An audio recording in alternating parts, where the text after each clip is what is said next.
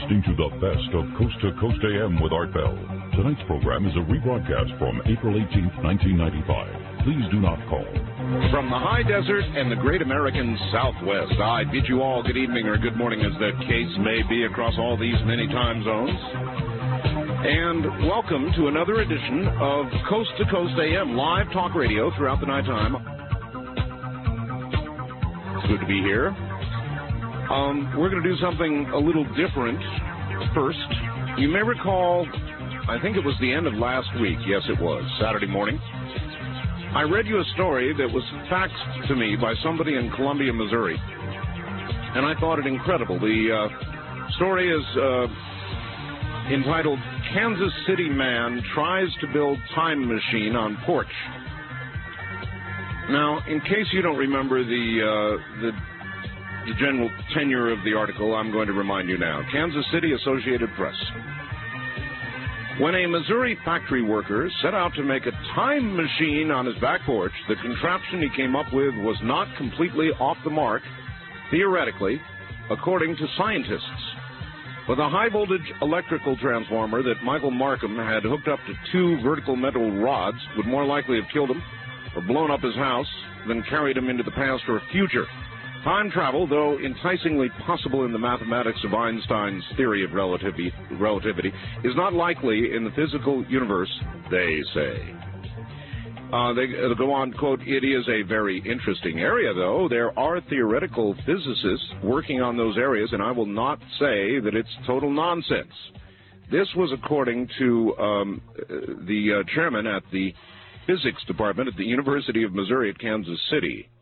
But he went on, it's not something that you can demonstrate with batteries. And I guess that was Michael's problem.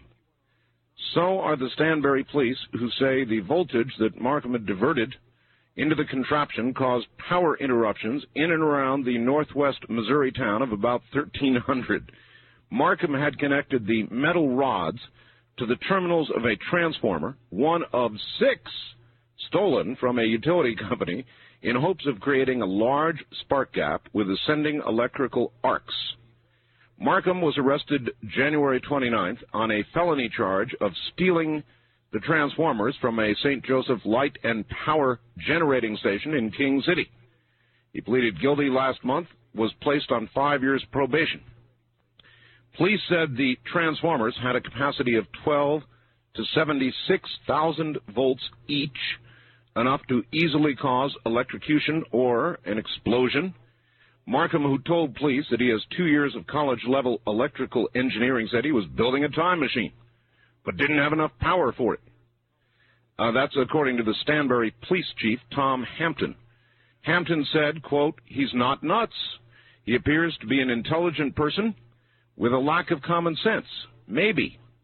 Hampton said Markham told officers he had not tried to enter the uh, spark gap, and neither had anyone else. If anyone had, they probably would, would have been electrocuted, not transported in time. Presumably, he decided that if he got enough electricity together, he could build a time machine, because there is the concept that if you're going to do it, it's going to require an enormous amount of energy. So there it was, and um, you know me and these kinds of stories and how I'm fascinated by time. So I set out to find young Mr. Markham, and I found him. I found him. It wasn't easy. I went through a couple of uh, our affiliates, and then I just uh, started going to uh, phone directories and uh, rooting about, and uh, lo and behold, there was a new number, and it was um, it was Michael's, and I've got Michael here. And so I thought I would ask him, and I did a little earlier today, and we're going to go through it right now and find out exactly what it is Michael was trying to do. We'll get back to him in just a moment.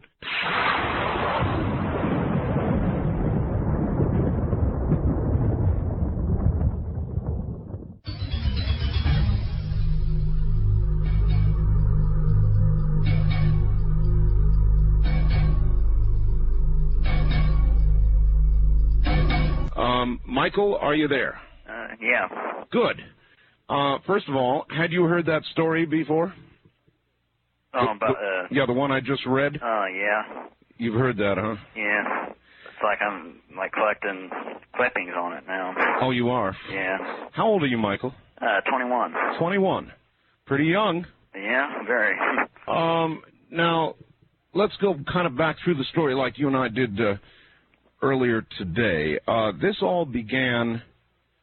Well, why did it? Well, that's a good question. I didn't even ask that. Why did this begin in the first place? What were you trying to do in the first place? Uh, originally I just set out to make a fancy Jacob's ladder, and this was like what I got, what it turned, what it turned out to be. Uh, uh, I didn't like. right, a lot of people don't know what a Jacob's ladder is. Tell them what it is. Uh, simply, in a nutshell, it's a, uh, like two metal rods with a spark going up in between it. And once it reaches the top, it starts back to the bottom again. So, that kind of deal, right? Yeah, Uh-huh. Uh Like from a Frankenstein movie. yeah, that's uh, like that's where they got started at. Okay, well, there are ways to do that. The Van de Graaff generator, for example. You familiar with that? Uh, yeah, Uh, but you were going to do it with, uh, well, ac- actually, how were you going to do it? So you, you told me something about winding your own transformer? uh, yeah, that's uh, uh, that's what I originally did. Uh, and it's like the res- it's uh, I like used a uh, it's, it was like real touchy. And what I did was I used a la- uh, used a laser, a modified CD laser for it. Well, let's stay with the transformer for a moment. Yeah. How did you wind this transformer? How did you do that? Oh well, it's pretty simple, really. But uh, uh, oh, you just take uh, these metal, uh, took these metal plates and glued them together. Glued them together, yeah. Yeah, and there's in most trans in the simplest transformers, there's, uh, there's the two coils, your primary and your secondary, Right. and uh, uh, and it's uh, Is it like is it like making a giant ball of string or something? In other words, you just keep winding and winding and winding it around. Uh, yeah. It, well, it's there's like technical things, uh, but uh, simply, yeah, simply put, it's like it's like uh, your primary coil will have like maybe 400 turns, or it depends on how many watts you want to make it to. Right. But let's say it's four. Uh, let's say it's 400 turns in your primary, and there's say there's 4,000 turns in your secondary. Mm-hmm. Well, 10 times the turns, and then you'll get 10 times the voltage. Right. Yeah. Right. Okay. So you, you is that about what you did? Uh, Four hundred and four thousand. Well, the the the small transformer had changed change to 100. I don't know how many turns. I lost count. I never bothered to count the second. Uh, about 450 turns in the primary. So you just kept winding. Yeah, until I got roughly 20,000 volts. Twenty thousand volts. Yeah, So you went from a 110 to 20,000, yeah, roughly. roughly. Um, all right. Um, with uh, without, I take it, very much current. Well, uh, actually quite a bit. About roughly. Mm, it was about three. It was drawing about 3,000 watts. So Oh, yeah. So I was. I was, I was let's see. Uh, it was probably about. Uh, about tenth of an amp. tenth of an amp. All Yeah, right. Well, that's a considerable amount when it's yeah. twenty thousand volts behind it. oh yeah, that'd knock you right on your butt.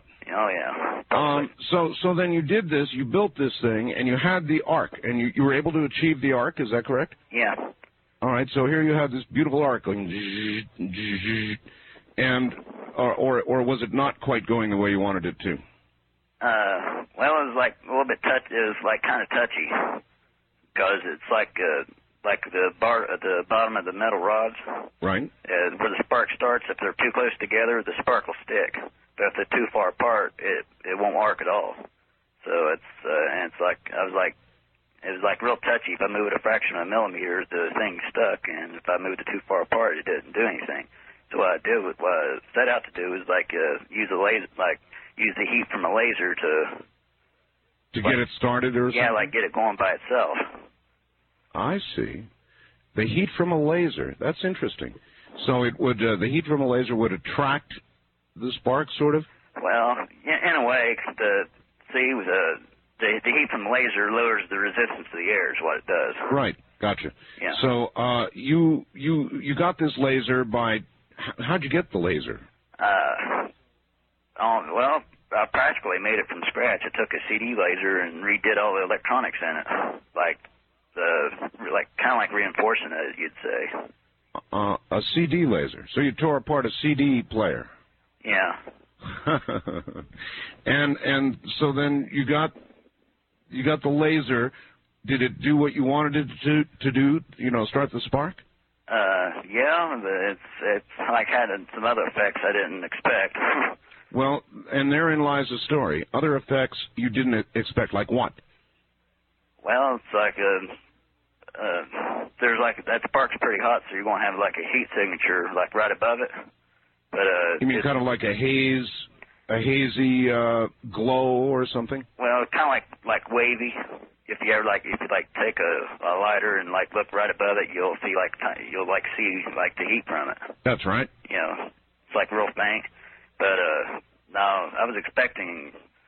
Uh, I knew that it was going to be like uh, probably an extra, like like a bigger heat signature from the laser, but uh, uh, this one was like strange, like is almost circuit. The right above it, it was like the regular uh, heat signature, but there was like a uh, kind of like it was like almost kind of like uh, circular shaped in the center. Sort of like a um, a glow. Uh, not really a glow. It's like if if you don't really look at it, you can't see it. Uh, it's like an, it's like normal, not, nor, no. Is it like, um, you know when you're out in the desert in the middle of summer and you see the shimmering coming off a road? Uh, yeah. Is it like that? Yeah, but yeah, but it's it's like, and normally those are just wavy lines straight up and down, kind of. Right. But uh, this one had the straight up and down ones. That they were like kind of like uh, uh, circular. It's like kind of like circular shaped in the center. Huh and that was like I was. It's like I didn't know what the. At first, I didn't know what it was. I'm not 100 percent certain now. It's what I'm, it's like that's what I'm working on now, trying to. Oh, like, oh, wait a minute now. Wait a minute. You're back at this again? Huh? You're back at this again, are you? Uh, yeah. I'm just like picking up where I left off, but this time I'm like not now, doing anything illegal. Now, when when I we'll get to that. When I called you earlier today, you said, um, uh, "Gee, it's well you caught me or something. I I just got out of jail." You uh, just you got. Well, I got out of jail like uh, I got out of jail March 30th. So. March oh March 30th. Well, that's pretty much just out of jail. Yeah. And uh, you're able to do this program tonight because you are more or less not not employed. Uh, yeah, I got all kinds of free time right now. were, were you employed, uh, Michael, um, at, at, at back when you got in trouble? Uh, when I was arrested, uh, yeah, I was. So did in fact, I was like supposed to go to work the next day. So in other words, got arrested. So in other words, this cost you your job.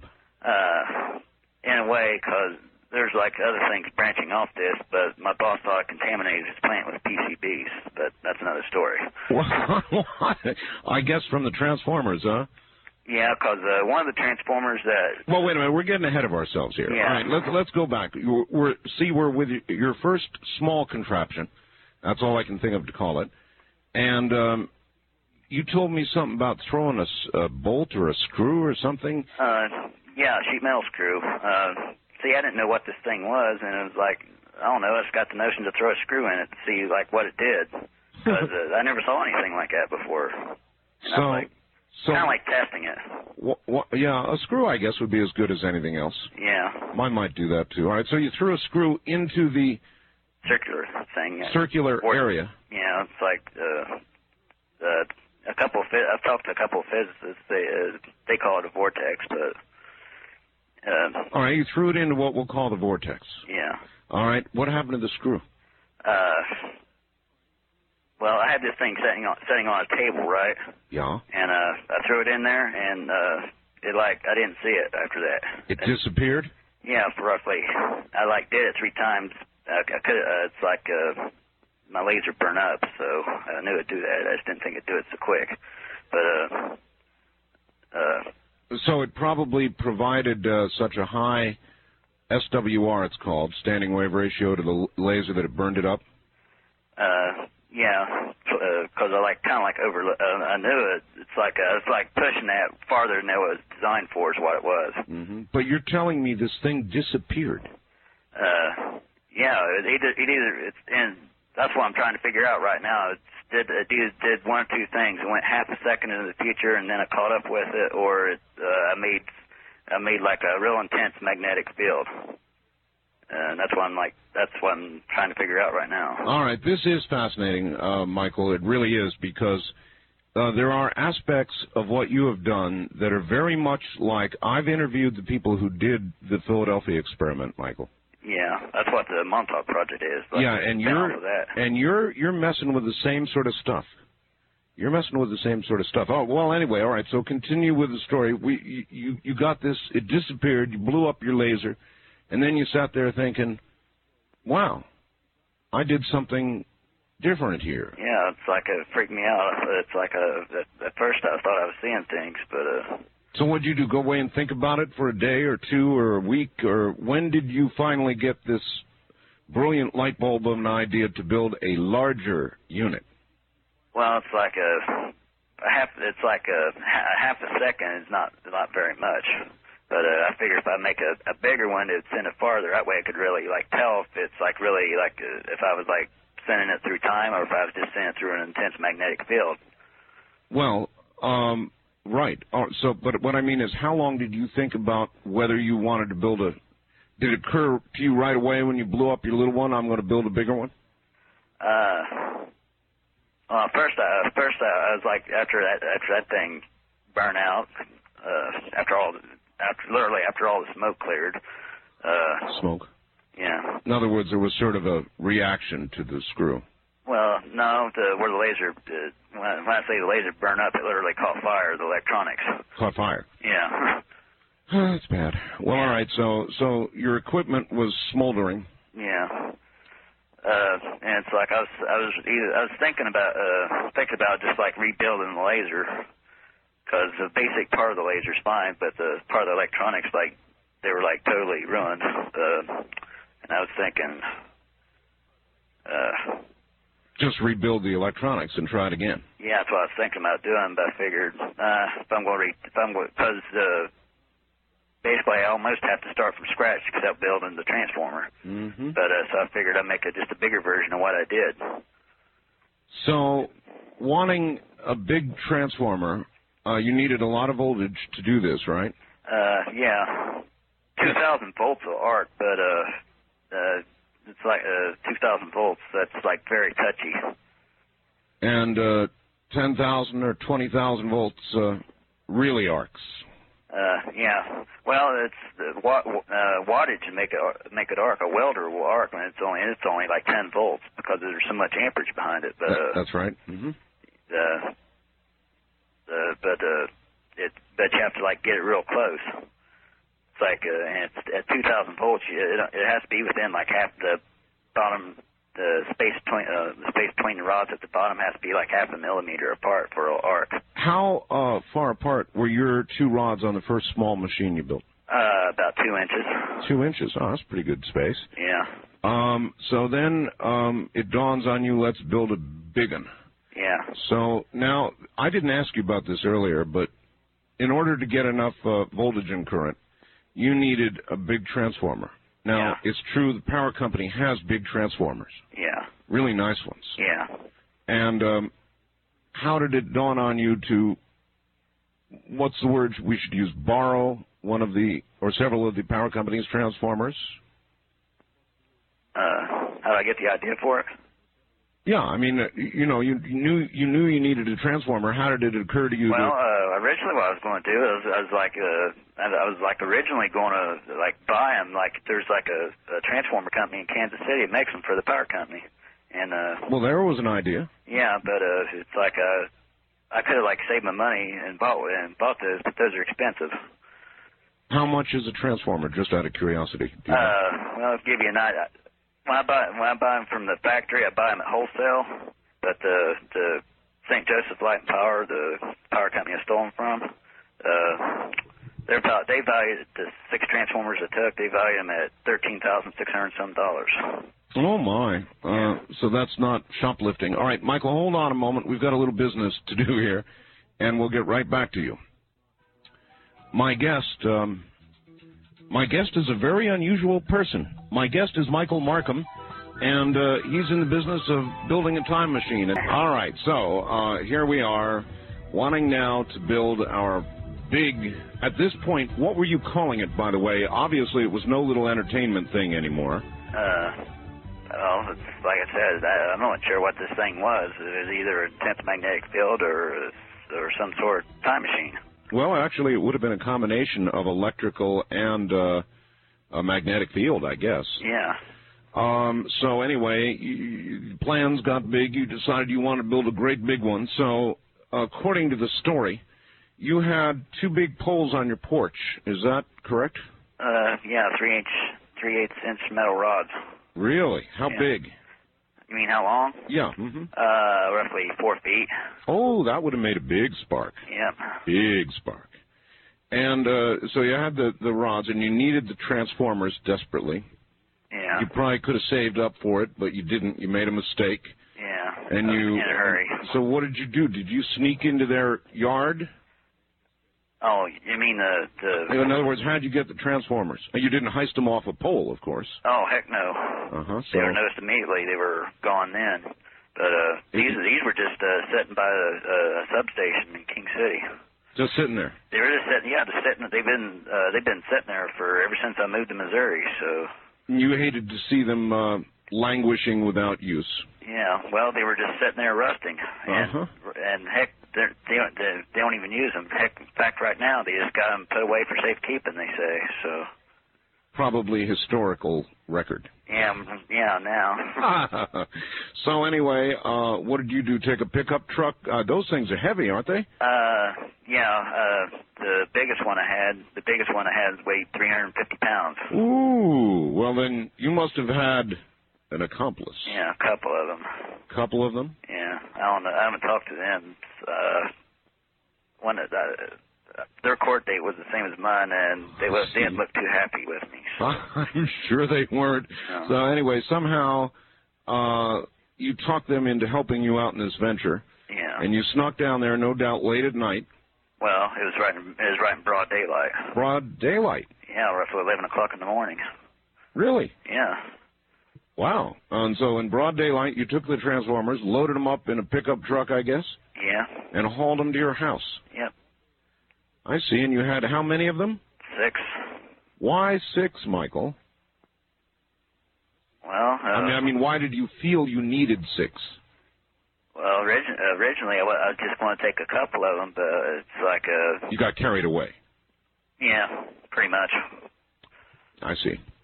All right. Uh, so you got the transformers to your house, and um, then you, um, I guess, hooked up the secondary. Uh, no, it would have been the primary of the transformer to the poles, correct? Uh, yeah, basically I just hooked it backwards.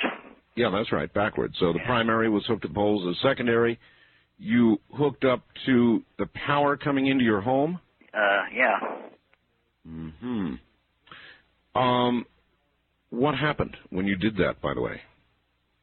Uh, well, it's, I didn't get to the the big version of it. I didn't get the laser part yet. I was going to order that from uh, New Jersey. had you uh see had you uh had you produced a large spark with it Uh, yeah. The the see, that's, that's another thing too. Before I, I was like arrested on the 30th, and uh, on February 3rd, I was going to order. I was going to get pick up like uh, 60 feet worth of cable so I can reinforce the cable to my house. So, you mean of- you mean actually coming in from the pole uh, yeah. uh what were you going to do climb the pole Uh, pretty much. oh michael Because uh, I figured if I called the power company and had them reinforce the cable to my house, I'd like draw suspicion. So, uh-huh um so so well i'm sure it would uh yes it would they would want to know why yeah, why why I need a cable that carries 2,000 amps instead of the re- usual 200. now so you you did though you nevertheless uh hooked it up and you you turned it on didn't you Uh, yeah, I hooked up the smallest one that I could hook up without like overloading the cable and causing a fire.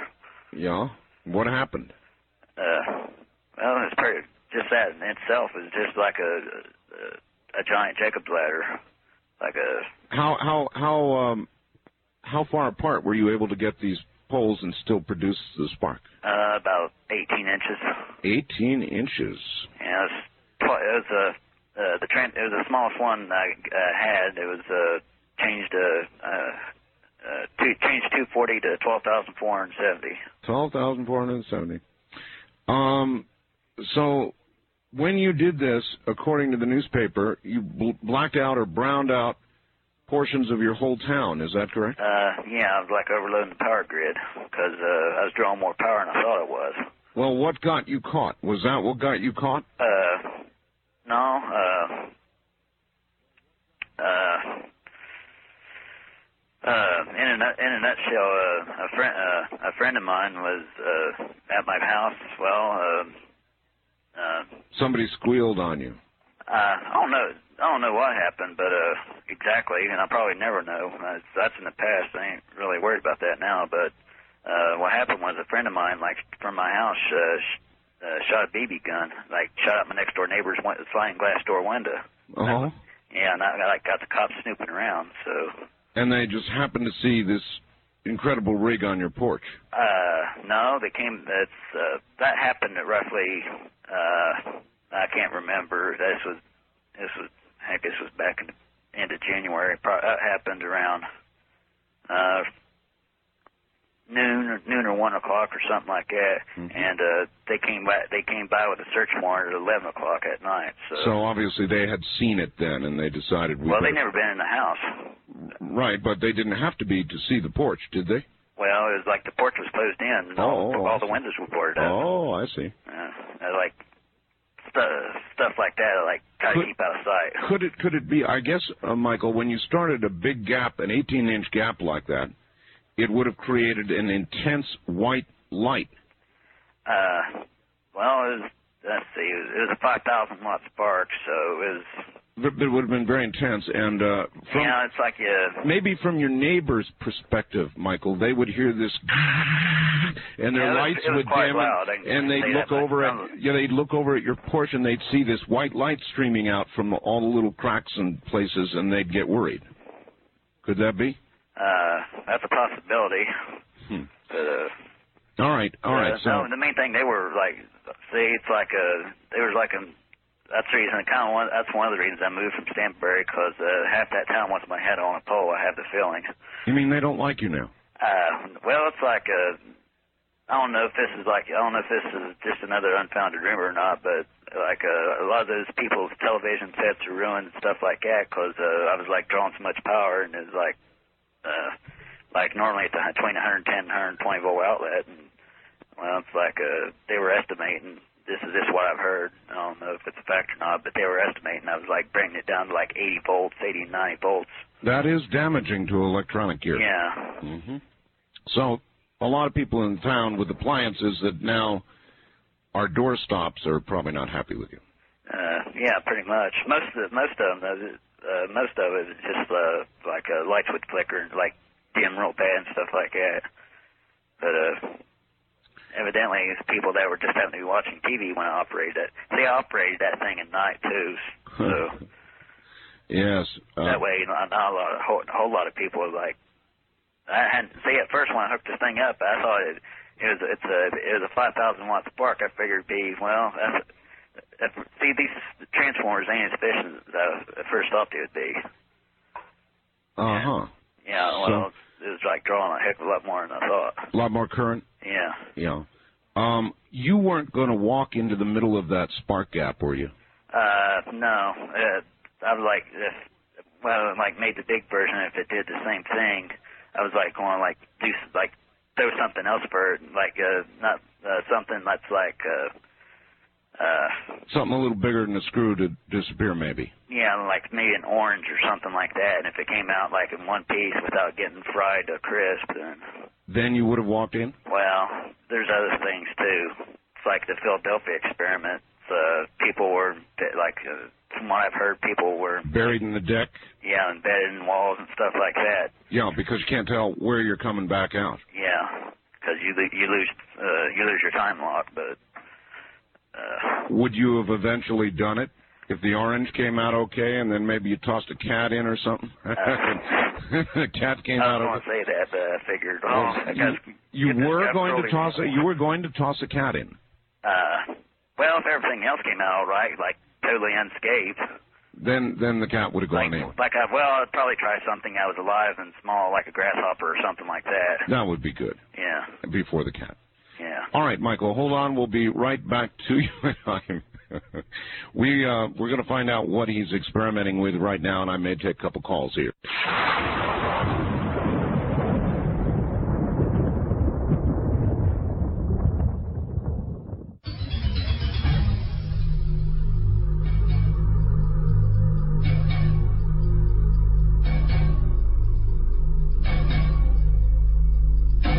All right, Michael, are you there? Yeah. Good.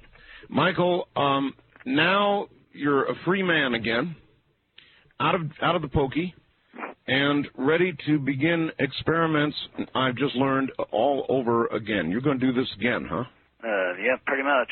Pretty much. Well, you don't give up easily. I'll say that for you. Uh, nope.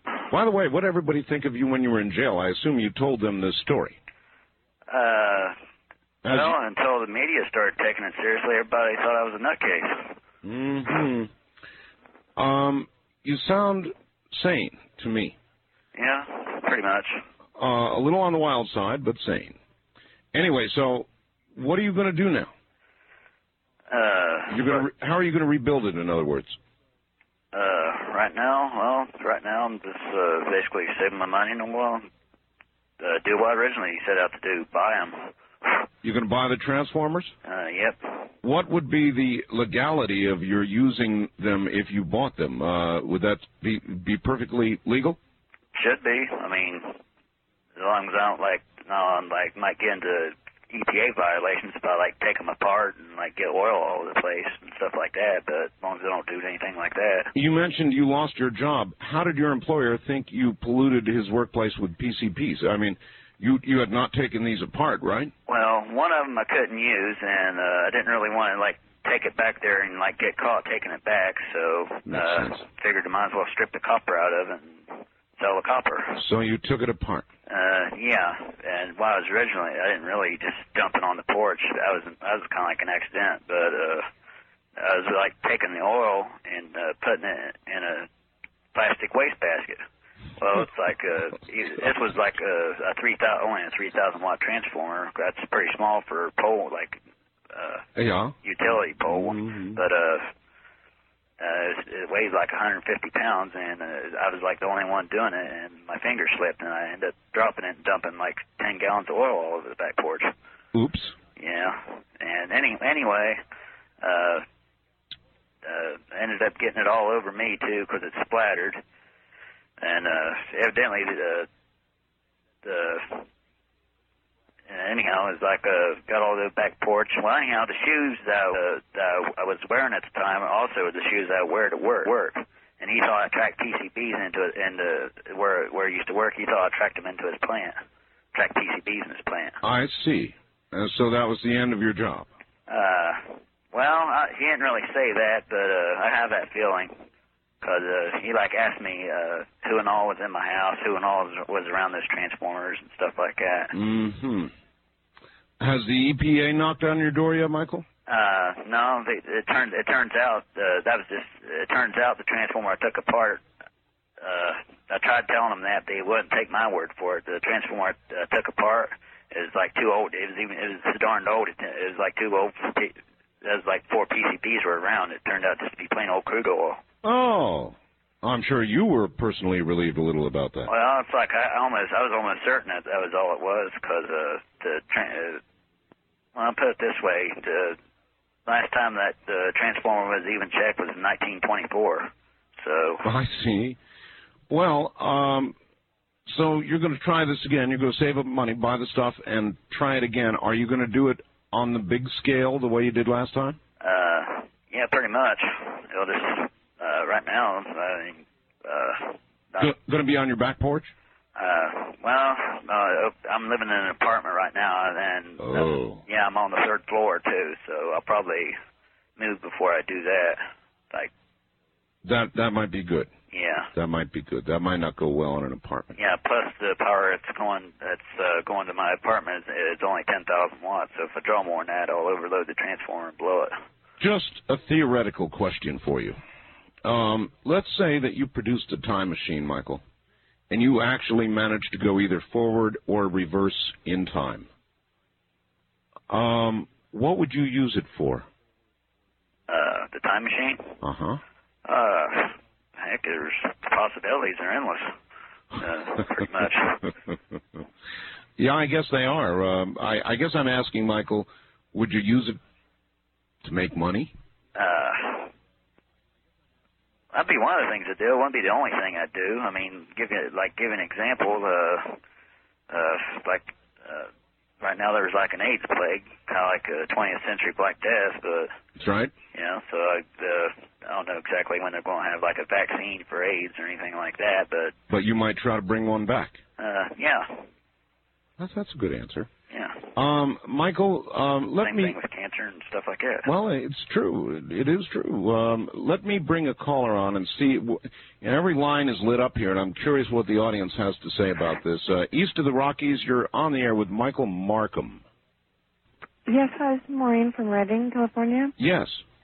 Hi. Um, unless I'm misunderstanding uh, your guest there and yourself, um, I am just really blown away by exactly what you have been talking about because I've always been real impressed with you, Art, as far as um, I I've always thought you as to be a person of high intelligence, what have you. Um, your guest you've had on your show in the past, I've always been impressed with that. But this has got to be the lamest thing I've ever heard in my life. You don't believe it?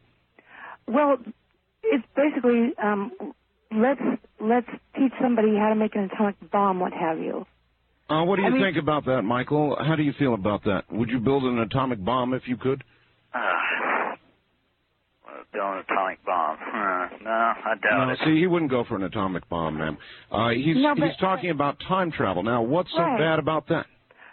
Well, I It- just I mean, do you think it's dangerous or what?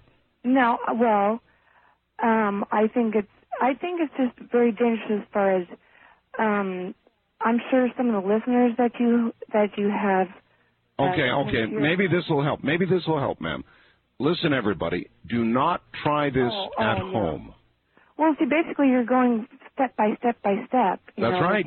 We absolutely are. That's right. Why are you doing that? Well, why do you think? You, are you worried that somebody's going to do this at home and fry themselves? Of course, of course. There's idiots out there in the world. Well, you know. yeah, but, but ma'am, there are people. Uh, I could interview somebody who walked off a cliff. Uh-huh. Do you think that that would mean that my listeners would walk off a cliff? I really doubt you would have a guest on there who would try to walk off a cliff. I I have always looked at you. But as- but what I'm saying is, opinion of you has always been a person. I've I really admire you, Art Bell, now you're disappointed. and I enjoy your show. And you're a very intelligent human being. I am totally blown away that you would have somebody such as the guest you have on tonight. And Why? I'm sorry if I'm Well, the question is why. because of the, All this- the, the all- subject that you are discussing. Um, you know, Yes. basically there are adults out there in this world who have a childlike mind who will be um, ignorant enough to try this kind of thing at home. Okay. All right. All right. Thank you, uh, Michael. Yeah. Uh, I'm going to hold you over a little bit. This is too much fun. And I'm not going to go through it again, but it's entitled Kansas City Man Tries to Build Time Machine on Porch. Now, uh, long story uh, short, he built a small, um, well, it wasn't supposed to be a time machine to begin with. It was just supposed to produce an arc and be cool.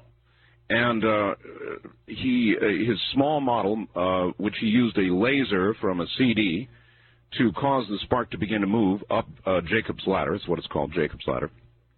Um, uh, when he got it all going, he noticed a very strange, um, sort of shimmery effect above the arc, and he threw a screw into it, common screw, and the screw disappeared. Well, now we're into something else. So um, our hero, Michael, uh, went over to the power company and appropriated, stole, uh, six power transformers, which he then hooked up to his line at home and made a giant model on his back porch using two gigantic poles, uh, about four feet high.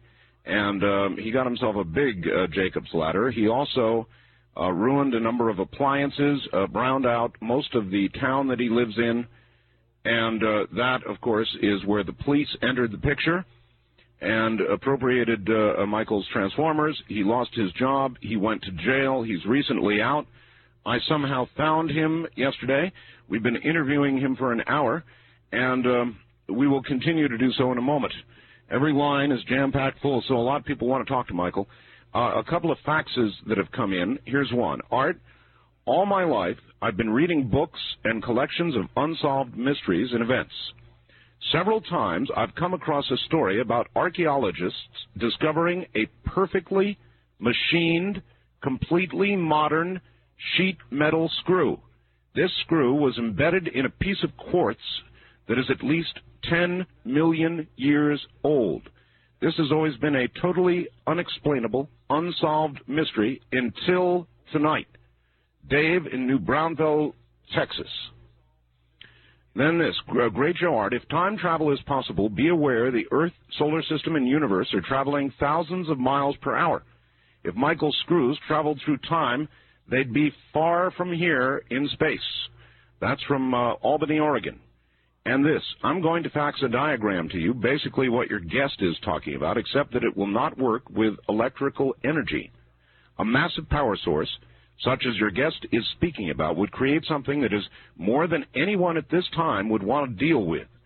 This system was being played with in Colorado without getting into names using low frequency EMF. This, hey Art, I think the time machine idea is interesting, but did the bolt come back exactly the same? Was the bolt uh, analyzed to see if the material had changed at all? And on and on and on. I've got a whole pile of faxes here. Michael, did anybody analyze the bolt?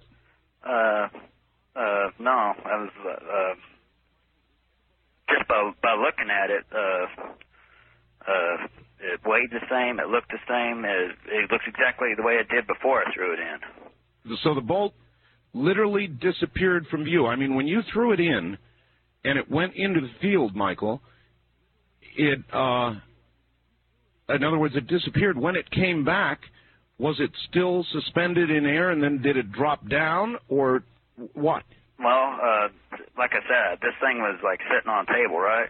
Uh, normally when you like like throw something, it'll like follow a par- uh, parabola and land. That's right. Well, uh, I didn't see it like go through the air.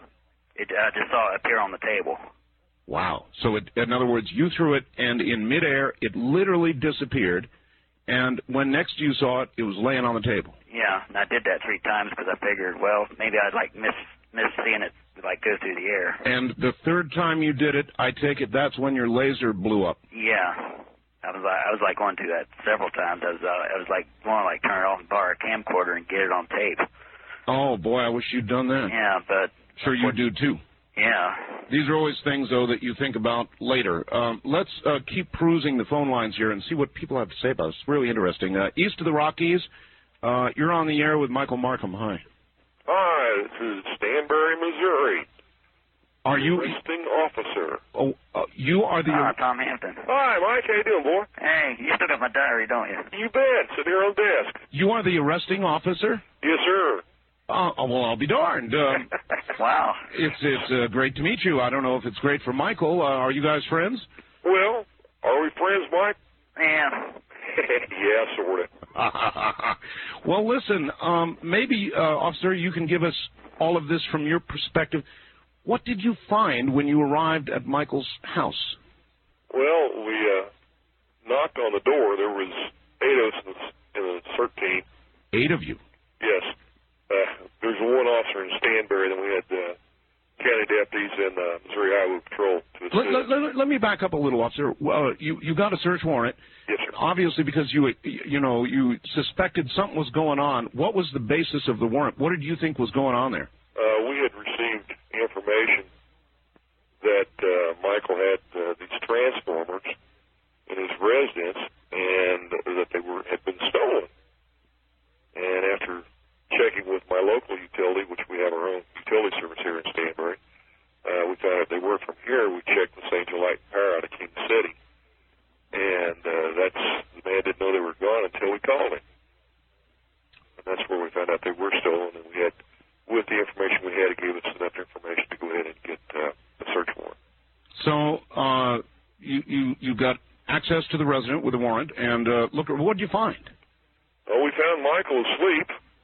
Swear we had to wake him up, but uh, that and we found the uh, transformer he'd made into a piggy bank uh, in the, uh, I guess you call it a dining room. Piggy. On the back porch was the transformer that he'd used to make his Jacob's ladder, and then there were four more transformers in a uh, second uh, secondary bedroom. Uh huh. Um, and so then uh, off off Michael went to uh, uh, the pokey, I presume. Yes, uh, to the, as we call it, the Albany Hilton. County jail. um, well, this is uh, quite an incredible story. Um, how did you feel that? I mean, did you think you were dealing with a madman or what? Uh, no, I had uh, met Mike. Oh, I guess by the second day after he came back into the, or came into the state on another search warrant deal, I see. and uh, him uh, just a little bit that day. He appeared to be an intelligent person, uh, what I considered above average intelligence on some things. And uh, then he was here in Stanberry. I had calls because people didn't know who he was, you know, a stranger from out of town. He uh, he says he's not particularly welcome in that town now. That a number of people feel as though their appliances may have gone belly up because of his experiments. Well, I haven't uh, personally had any, any uh, comments of that nature. I did hear your earlier part of your broadcast where he, he uh, browned out the majority of town, which was not right. It was just a small section, uh, approximately uh, two blocks, uh, where we had a little problem where the lights would flicker and brown out a little bit. uh, had this been occurring frequently? Uh, no, it uh, actually hadn't. It uh, happened a few times, and it it quit happening. Happening. We found out from Mike that he uh, moved his experiment to later at night when people wouldn't notice it. Aha. Uh, wise decision. Uh, well, uh, this is um, uh, this is quite a story, um, officer. I'm absolutely glad you called, Michael. Is there anything you, you'd like to ask him, or or e- the other way around? Uh, mm, Think about it, Mike. Are, are you suggesting that Michael should not proceed to try this again? uh, I personally wouldn't because of uh, all the hazards involved. Uh, electricity is a very dangerous uh, toy. Indeed. and uh, it's just one slip and uh, it's your last slip. I wouldn't do it. Well, I did like his electric cigarette lighter he had. You might have him explain that to you. his electrical cig- cigarette lighter. Yes. All right, oh, the officer. one I made out of the microwave? Yeah. Ah. Um, officer, thank you. Thank you, sir. We appreciate you calling the arresting officer in the case. Wow. Uh, all right, Michael. What about your cigarette lighter? What, what's this?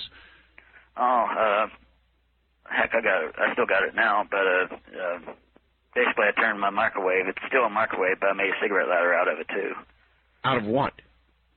My microwave. Your Uh, micro- your microwave oven? Yeah.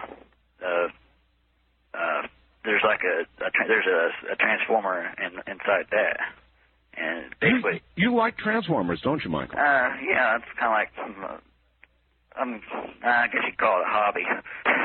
That's like I've always been interested in. Those. That's like, uh, I've always been interested. Heck, I've been interested in those things since I was like 12 or 13. So, You know, uh, there were physicists in this article who commented that you were actually more or less on the right track.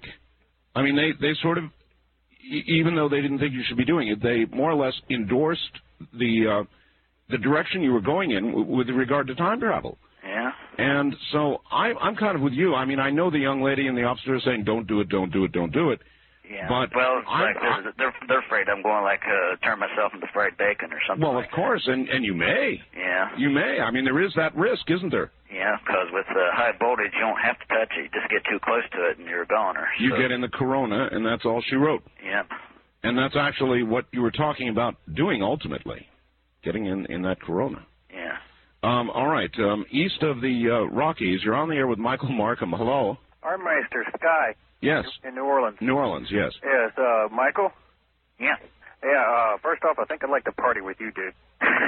uh, sec- uh, I, I, I, what I like, like about him, he's asking two of my favorite questions of all time. Uh, what if we try this, and also why not? Uh, It really, it really is true. And with the comment of the physicists here in the article, um, I mean, I, I really do understand his investigative, curious mind. I'm very much the same way. Right, because anything's possible unless it's already been proven physically not to be possible. But uh, uh, uh, just a couple uh, comments and then one question. One, uh, I hope you take in and leaving very good notes, because you know you may send yourself into the wild blue yonder, Yeah. and someone can maybe uh, pick up where you left off, even though we would say we'd miss you. Yeah. And uh, uh, next thing is, uh, if you do see yourself making progress, I'm sure you'll be taking everything, you know, wisely and step by step.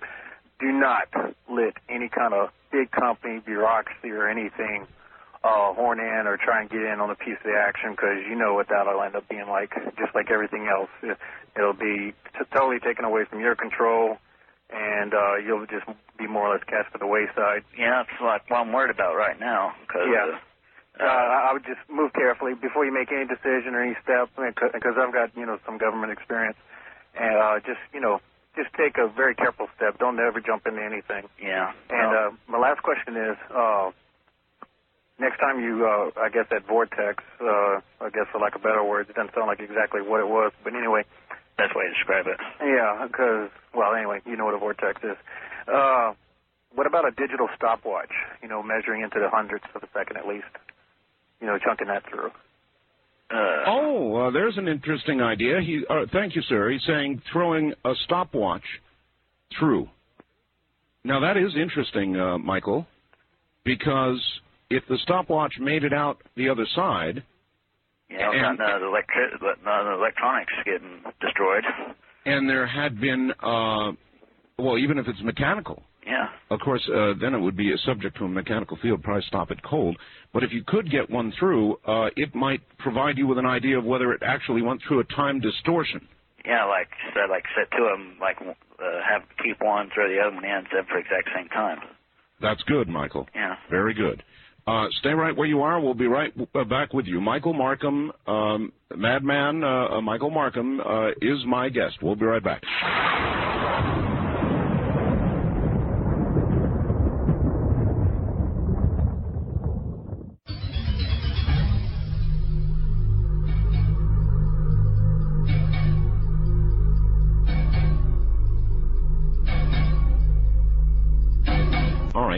Back to Michael Markham. Uh, Michael, were you surprised to hear from your arresting officer? Uh, yeah. Very.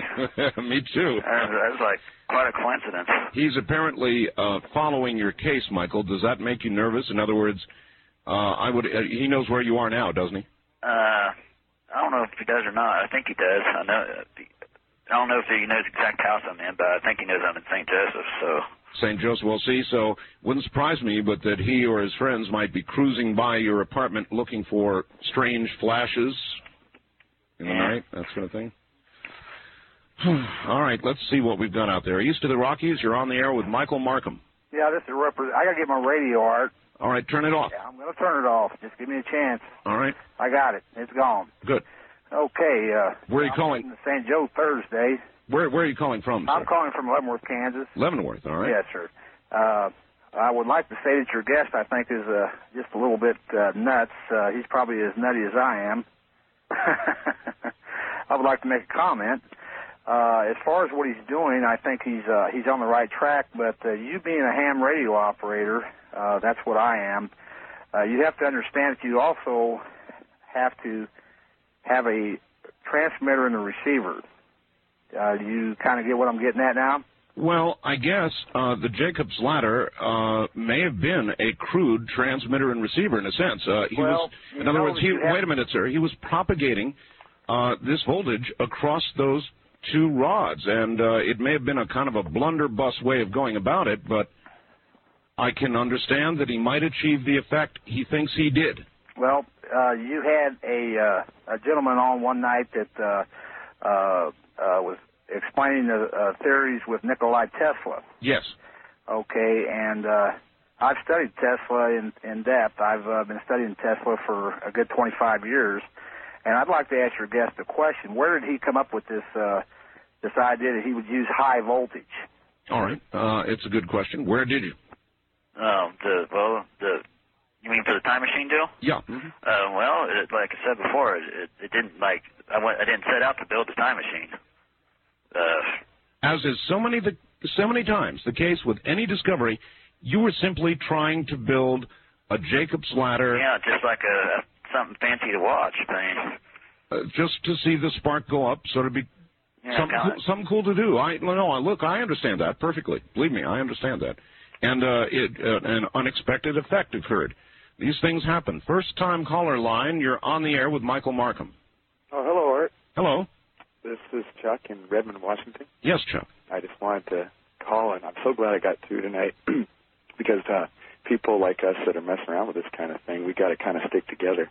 Oh, you're another one, are you? Well, a little bit. It's, I'm mostly my friends, uh, that sort of thing. I I got into about three years ago, started collecting information, and I've got a bulletin board, computer bulletin board service where I try to get all this stuff together and get people to talk about it.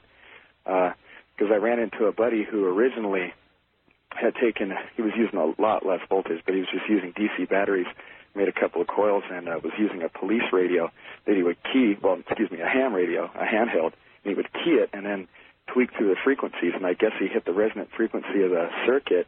And cut a long story short, he ended up in the loony bin for a little while, and he's okay now. But I went down and snuck a tape recorder in to interview him, and I got it all on tape, about an hour's worth of conversation. And uh, he he told me he was telling me all about his time travels and how he had gone through this portal and that portal and had to go through 12 worlds to get back. And quite frankly, I thought he'd lost it and uh, I'm not even sure now, but um, that was kind of interesting. So I did more research, and then I, I pre- presented this to another buddy of mine who fools around with electronics like I do, and I said, "Hey, what do you think of this?" And at first he, well, at first he scoffed, and then he looked at and he goes, "Well, I could see how you get some kind of interesting effect out of that." And then about two weeks later, he kind of came up to me. Well, he came up to me. He was kind of pale in the face, and he said, uh, "Wow, one of the engineers upstairs at where I work, which is where they manufacture uh, medical equipment, Mm. uh, said that he had taken two four foot square capacitors out of an X-ray machine and hooked them up to a short length of uh, 12 gauge wire. You know, that's very thick wire for somebody who wouldn't know. Laid it on the floor and threw a quarter in it, and he pushed the the uh, conductors together, the electrodes together until I got close enough to arc. I don't know, want to know how he did that. And apparently, after the spark, it disintegrated the 12 gauge wire, and the quarter was reduced to the size of a dime, but a quarter inch thick, and apparently still in good shape. Listening to Kogo in San Diego. So, uh, Michael, there you have it. It is a free offer of uh, of that which put you behind bars. Uh, th- this guy's willing to give you transformers. Cool, huh? Yeah, very. So, is that something you might go for? Oh yeah. All right. Uh, well, I can put you two together. I've got Randy's number here in San Diego, and I'll give it to you privately uh, tomorrow. How's that? Okay. oh, I don't want to be arrested for being part of this. Um, but nevertheless, um, I, it's a good offer. How do you feel about the possibility, Michael, of somebody coming along and being your mentor even more than this, maybe contributing money to build a great big gigantic version? Oh, that'd be great. That'd be like a dream come true. So you, you'd go for it, huh? Oh yeah. Set up a lab somewhere and go for the really big voltage and really big current and uh, boy. All right, uh, west of the Rockies, you're on the air with Michael. Hi, Hi, um, I'm calling from Medford, Oregon. Medford, uh, KOPE country. Yes, sir. Uh, yeah, I was just wondering what makes you think it's a time machine and not some sort of thing like Star Trek, um, beaming from one point to another. That's a good question. Uh, yeah, what makes you think uh, you're on the track of time here, Michael? It disappeared. The question is where to go and for how long. Uh, well, uh, that's like well before my laser burn up. That's uh, pretty much uh, just I decided I c- had to go by what I saw. So right now it could be, it's like a it could be several things. Like it could have been like a it could have went through time. It could have went through like a something like the Philadelphia experiment and like a made it invisible or something like that. I'm not like 100% certain what it is, but uh, Also, I'll say this much, Michael. Uh, all kidding aside, you know, I I think that if I had done what you've done, and I, I'm the kind of person likely to do that. I disassembled all my mom's appliances when I was about eight or nine years old, yeah, and uh, I'm a big experimenter. So if I'd noticed an effect like that, I'd be on it too, like glue, and I'd I'd I'd keep going. I mean, who cares what people say, right? yeah, Is that your attitude? yeah, pretty much. Everybody's got their opinion. Yeah, they sure do. Uh, and here's another one for you. East of the Rockies, you're on the air with Michael Markham. Hi. Hello, Art. This is Christoph from Kansas City. Yes, sir. Uh, right near where Michael's home. Yeah, very right near. Uh, my question would be, I, I would like to know if you guys would explore some of the more technical aspects, such as uh, which direction in time it might be going. Um, if indeed he did get to a point where he can he himself could step through it, how he would be sure that he could get back from which direction he went. That's an interesting question. Um, although the screw came back, and he was going to try, I think you said an orange next, or something like that, Yeah, and see if it came back intact, and then maybe a kitty cat, and then maybe Michael. Would you? I, I'm curious, Michael. Would you have stepped in yourself, or would you, if you got to that point, or would you have looked for a volunteer? Uh, well, if I looked for a volunteer and he didn't make it back, I'd be, I'd make me guilty of murder. And uh, I'm already got, I already had like 60 jail, days in jail, and that was plenty enough for me. so you you wouldn't want to be on trial like OJ. No. Uh, of course, they wouldn't have a body. Yeah, that's true, but uh, heck, I don't know.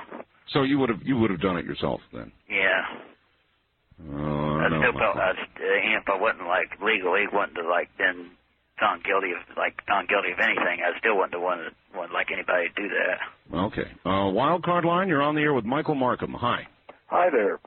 Yeah, I've got a, about two or three questions for Michael, and, and very, very interesting uh, program. This is John from Reno. Yes, John. It's a great program.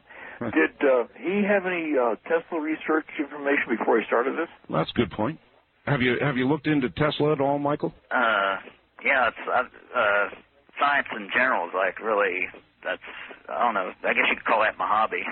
Uh, um, uh, I read all, all sorts of books. Let's see, I've read Tesla. Uh, right now, I'm reading uh, uh, there's this book I forget who it's by, but it's like the string theory of the universe. So Right. yeah.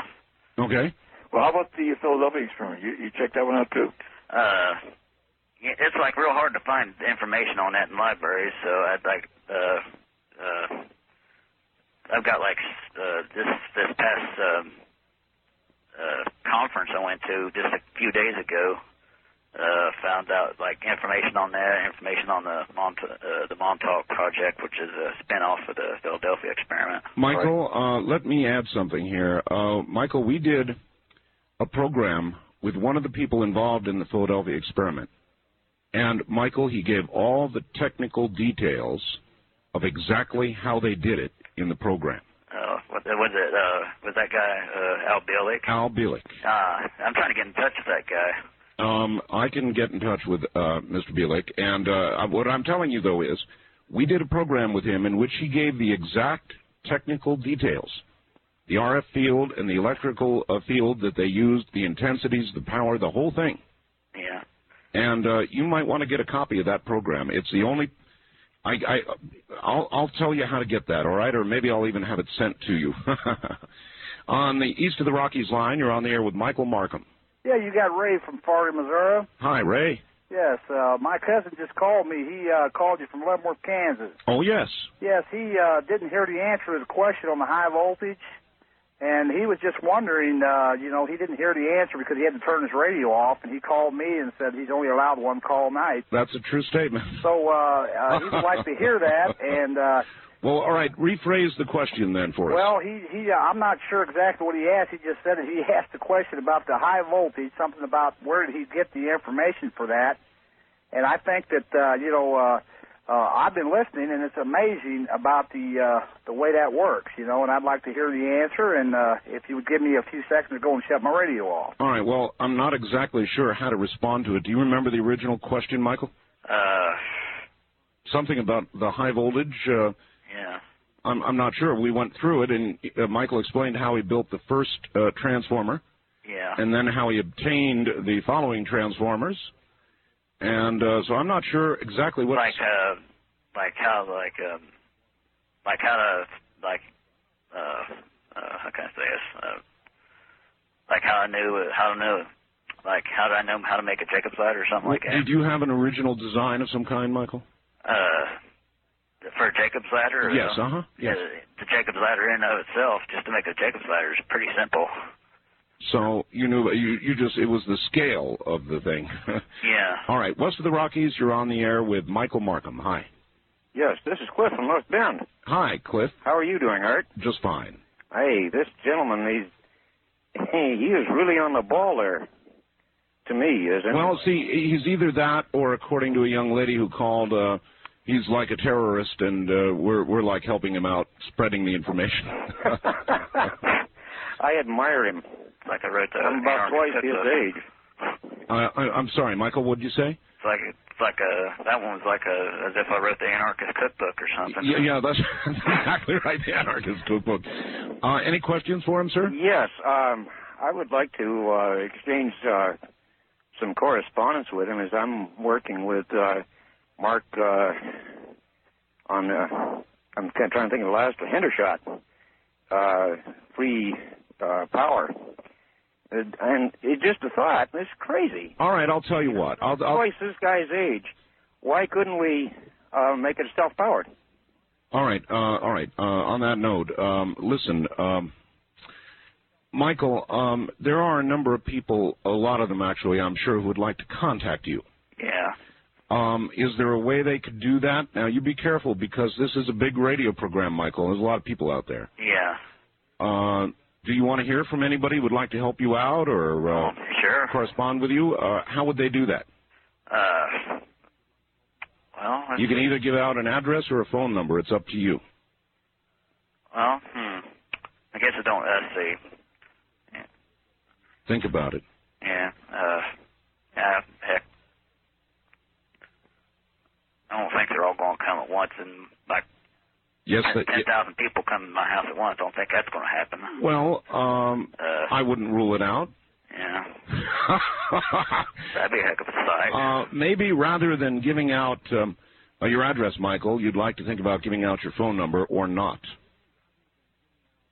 well, it's already published in the phone book, so might as well. All right. What is what is your phone number, Michael? It's uh eight one six two three two Right.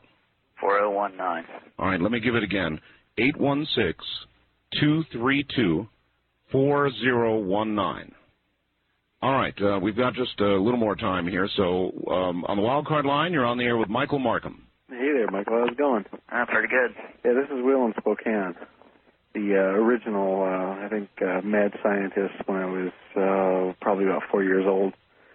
Incredible, incredible uh, idea that you have. Um, what, what was your education? Uh, I was in a about two years ago. I was uh, uh, well, actually it was from November '91. Uh-huh. about a year and a half later, I was like majoring in electrical engineering. Oh, major. Jesus, you're only 21. Yeah, Wow. Wow. I like graduated when I was 17. Mhm. So what, what would you recommend to Michael? Would you say keep going uh, or stop now? I'd say uh, get in touch with me. That's what I'd say, and continue on. All right. Well, you've got Michael's number. Actually, uh, I don't. All right. I'll give it to you now. You want it? Yeah, I do. It's area code uh, eight one six Eight one six. Uh huh. two three two Two three two. Uh huh. four zero one nine. Four zero one nine. Okay, my name's Will, and maybe I'll give you a call, huh? Okay. All right. Uh, there you have it. West of the Rockies, you're on the air with Michael Markham. Good morning. Well, good morning, Art. I think I'm going to go out and play the lotto now. hey, listen, I, I've really enjoyed this show. That that woman that called in, a couple of the people, a couple of the naysayers that have called up, I'm going to have to say they're all but persistence. And this has got to be the funnest show you've ever done. Anywhere from getting this guy after I heard the story initially last night on your show, and then this morning, and then the uh, police officer calling up, Art.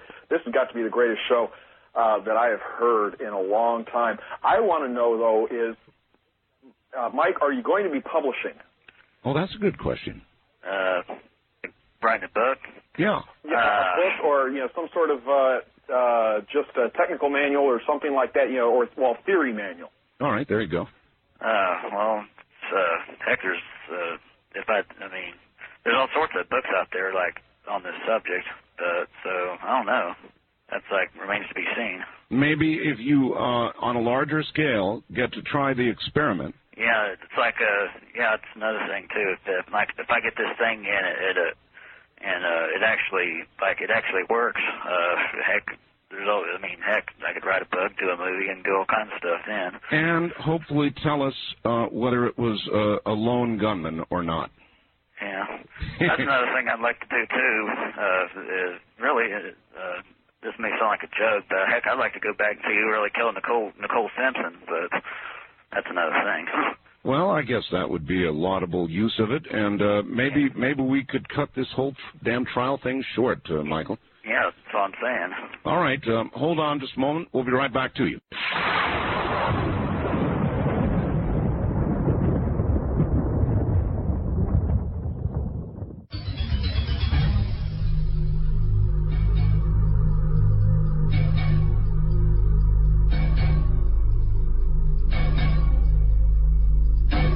Right, Michael, I, I would like your reaction to this.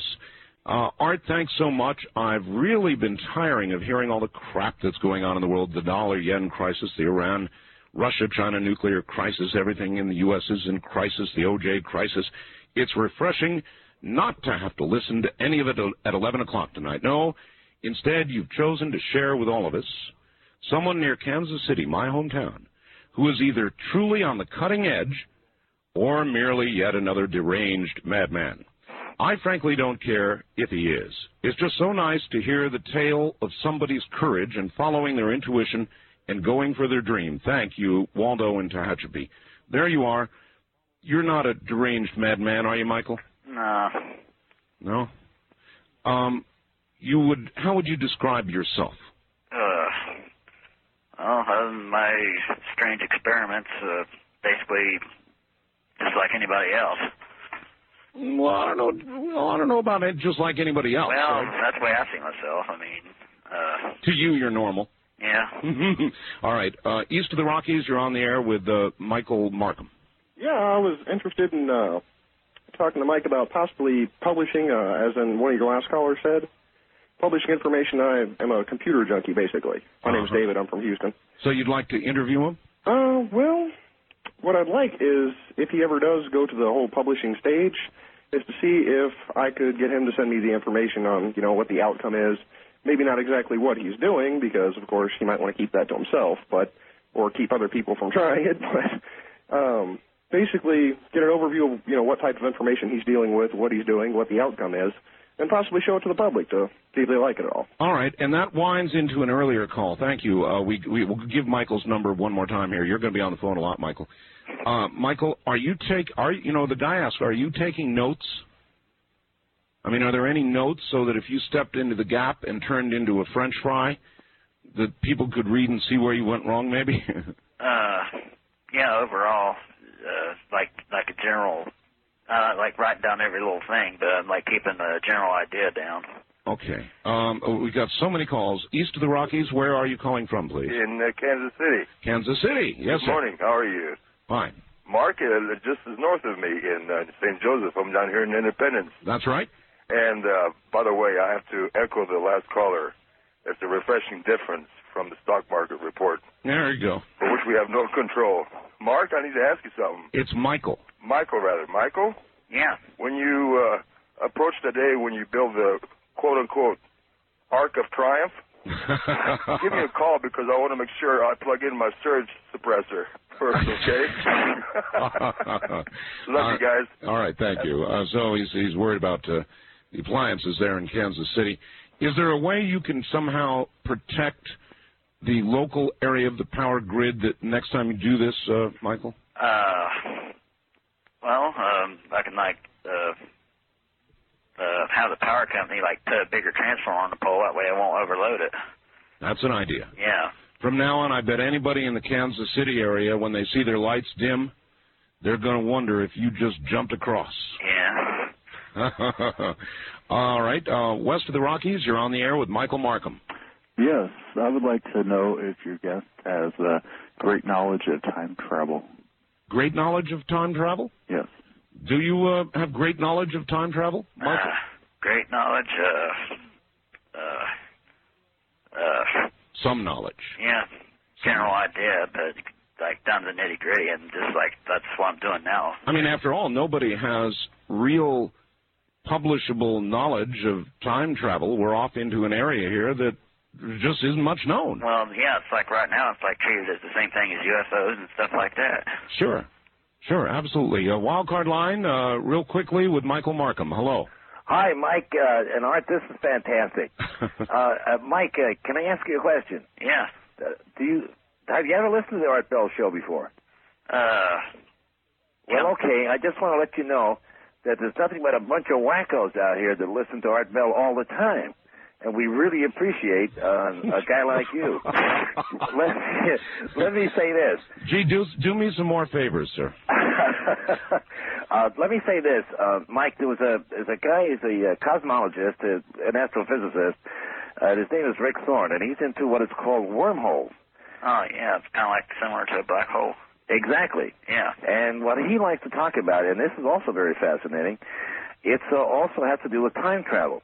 Now, when you step in one end of the uh, the wormhole, and it has to do with the speed of light and the space-time continuum. All right, we're about out of time here. Okay, well, he says when you're coming back out the other way, you meet yourself. Now, I often wondered if you threw the screw in, did you take a look at the screw and see if it was turned left or right-handed thread when you when you found it? Ooh. Interesting questions. Yeah. Keep it up, Mike. All right, Michael, uh, we're out of time. It has been a great pleasure. And yes, we do uh, very unusual, mm, kooky things on the show every now and then. But, Michael, on the serious side, I admire you uh, on a lot of levels. I really do. Not the stealing of the Transformers, but what you're doing and what you're trying to do. And I really appreciate your coming on the program. And we'll get your number out one more time. You're going to on your interview with the time machine mechanic, except women who thought it, he was a radical extremist or a madman. Does that tell you anything? Well, I don't know. I enjoyed listening to that kid. I'm 49 and laud him for trying things experimental. We still don't know the real effects of how electricity and radio waves affect the dimension we live in. It's pure theory, and for all we know, it may tamper with one of the other 13 dimensions suggested in Davies Superstrings book, Good Show. What does it mean that women? Well, it was kind of a technical co- uh, thing, and you know, guys like that kind of thing, and women, some of them are horrified by it. So I think that's your answer. I don't know what it says though. And then this, hi Art, I really liked your guest tonight. I've always been a physics buff. One thing that bothers me about time travel though, as a consequence of Einstein's theory of relativity, which stemmed from something called the Lorentz transformations mathematical equations, which describe space and time dilations, a couple of things are apparent. One, in order to experience time dilation, one must reach the speed of light, at which point the person's momentum and hence mass become infinite. Two, the speed of light is an absolute maximum. It can't be exceeded. Not to say that these concepts from special relativity uh, are absolutes, but they do seem to preclude time travel unless some grossly unobserved physical law exists. Time travel is a cool concept worth studying, but I'd love to hear from someone more educated in physics than myself uh, comment on this. Tom, Columbia, Missouri. Well, um, I'm not sure of what I'm saying, but I believe that there was there was some theory or even possible proof that uh, quarks uh, have exceeded the speed of light, or a theory that they might exceed the speed of light. And I think that that's one of the things they were going to look at with the gigantic accelerator they were trying to build uh, down in Texas. But I'm certainly not uh, a physics uh, person myself, so uh, it's open for comment if anybody out there wants to comment. Art, a little information on the Palmdale Bulge.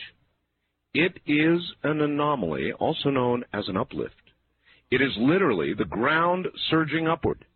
This particular uplift was discovered about 1980 and thought it was developed during the late 1960s or early 70s. But most seismologists agree that it has been rising continually ever since. Ooh, that's bad. That's Carol listening also to KFYI in Mesa. Uh, so, Carol, I don't know what to tell you. Um, to me, uh, the layman in these areas, it seems like a sort of like a aneurysm. As I said earlier, an earth aneurysm. Is that out of line? Here we go. East of the Rockies, you're on the air. Hi, Art. How you doing? Just fine. This is uh, Mike uh, calling from TDY in Madison. Oh, Madison, Wisconsin. Yes, Mike. And uh, well, one quick question and then a longer one. Uh, does your Milwaukee station is that going to carry you all the way to the end of the program because they chop you off for an hour here? Well, it's a matter of time zones, um, Mike. In other words, the program here on the on the Pacific Coast goes until 4 a.m. Uh, there it would be six, and most radio stations begin their, you know, their morning shows, Right. uh, wake up shows around five. Yeah. So that's what happens. Yeah, it's kind of sad because we never, you know, I never know what's going on for that final period of time, and it, well, irrelevant. It's torture, I know. Yeah, and I also wanted to mention, you know, if that uh, if your time traveler there ever does succeed, it'd be nice for if he could if he could maybe throw a dollar bill through there to see what shape that comes back in. maybe maybe a little tiny, tiny little one dollar bill. That, Yeah. That'd be frightening. Uh, it was a hell of a story, wasn't it? Oh, it was pretty interesting. Pretty interesting. Uh, it, it's hard to believe. Uh, you know, I, I think it's more likely that it's creating an invisibility effect than time travel, though. Well, maybe. Uh, e- either way, it'd be a big story. Yeah. Well, speaking of other big stories, uh, I got home today to a message on my answering machine, which was sort of chopped off because I have a really lame answering machine. But Hmm. uh, it's from my friend in Arizona who works in parks and went camping with some geologists, and uh, Yes. he mentioned about the Palmdale Bulge. Apparently, they had a very spirited discussion about that, which I don't know what the Palmdale Bulge is. I was wondering if you knew. No, I'm not a geologist either, but it sounds bad, doesn't it? Well, yeah, it sounds like it. Uh, evidently, it's uh, something of great interest to them. I, I would think of it uh, just off the cuff as sort of an earth aneurysm. I like that. I, I like that. Well, All right. I'll get back to you as soon as I find out anything more specific, and I'll see if maybe one of these geologists would be gutsy enough to get on the air with you. Oh, hey, listen, if you get one willing to go on, uh, have them call me. Have They're call- notoriously closed mouthed. I know. I But, know. uh, they like talk around campfires, but you get them in front of a microphone, they clam right up. That's right. All right, thanks a million. And uh, have them fax me. My fax number is area code 702 727 8499. 702 727 8499. And we have done one other thing that is really fun. And uh, if you wish to um, uh, partake, you're welcome to. I'm going to give you the number. We've got a whole bunch of pictures, GIF pictures, um, and if you've got an IBM uh, compatible uh, uh, computer, you can get them. We've got them on a bulletin board, and we're increasing. I'm going to send six more photographs up there tomorrow. Right now, we've got one of myself and my wife, one of just me, one of me in the Air Force 30 years ago. We have a ghost photograph available, and I'm going to I'm going to be uploading a second ghost photograph in color. By the way, both of these are in color uh, tomorrow. There is a color photograph of the studio that I'm broadcasting from right now in my home. Actually, a photograph of it up there. There are two photographs of Mexican UFOs, and this relates to last week's Dreamland program. We had a couple of researchers on who talked about the sightings in Mexico. It's very exciting. So we've got two Mexican uh, photographs up there. We've got the Roswell movie photograph up there, the very controversial one. And as I said, we're going to put a half dozen up uh, more, a half dozen more tomorrow. West of the Rockies, you're on the air. Hello. Hello. Yes, sir. Who's this? Art Bell. Art Bell, how you doing? You're talking about the Palmdale Bulge a minute ago. Yes, the Earth aneurysm. Right. Uh, I'm calling from uh, Pasadena, California, the home of Caltech. Oh, yes. And, uh, you know, I notice a lot. Uh, I drive by there every evening after I leave work. And uh, one thing I notice is from the University of Oregon, I think it is, Yes. they have uh, geologist trucks down here, but they're volcanologists, and they have a little volcano on the side. Uh huh. And uh, they always show up at 4.30 in the morning. Why 4:30 in the morning? You got me. Sounds secretive. Yeah, well, another thing I heard too was out near Landers is the ground after the Landers earthquake was so hot you couldn't touch it. Really? Yeah. Due to what? Um, gee, I don't know. Well, you have volcanologists out there now from Caltech coming down from Oregon. That's really odd. I know it's really odd too. I don't want to make a start a rumor, but Yes, you do. what you're doing. You're starting a rumor. The hot Earth theory. yeah, it could be. Right. Remember, I, uh, a week or so ago, I heard someone else talking about something similar to this. Really? Maybe it was over a week ago. Well, uh, we we had a call, a very troubling call, from a man who talked about well levels and water tables. Maybe ri- that's what it was. rising. You remember that? Yeah, I think that's what it was. Oh, there's I a- tried to call you right after I heard that. There's a whole lot of geological rumor mongering going on, and and uh, you know there's something to it. I I think there's something to it. Thank you uh, very much for the call. You know, it's just sort of a collective input. I'm getting information and faxes you guys just flat wouldn't believe uh, regarding uh, people who think there are there's getting ready to be a ge- geological upheaval of some sort. Um, a a lot of information, really. East of the Rockies, you're on the air. Yes, Art. This is Bill in San Antonio. Hi, Bill. Um, you, of course, are aware that the FCC limits the amount of fun you can have in a two-hour period, and uh, you grossly exceeded that in your first two hours. Oh, wasn't that something? that, brought back a lot of memories of my childhood. I played uh, a lot with electronics and electrical circuits, and uh, I used a lot of spark coils, and um, I did a lot of Jacob's ladders type stuff, and uh, I uh, enjoyed all that. I'm glad. And, and that kind of thing really needs to be encouraged. It's it's not a really isn't a madman type of thing. It's just a, a curiosity type thing that uh, is really the basis of a lot of uh, experimentation and uh, what we have. Uh, you know, the things that were developed, the technological things that we have today, really uh, came from that kind of curiosity. It absolute that's absolutely correct, and that's one of the reasons I went for the interview. I mean, there's just something about somebody like that. It- It's not. It, it isn't anything unusual. It's like one of your callers that came in and said, uh, you know, a lot of wackos listen to your show.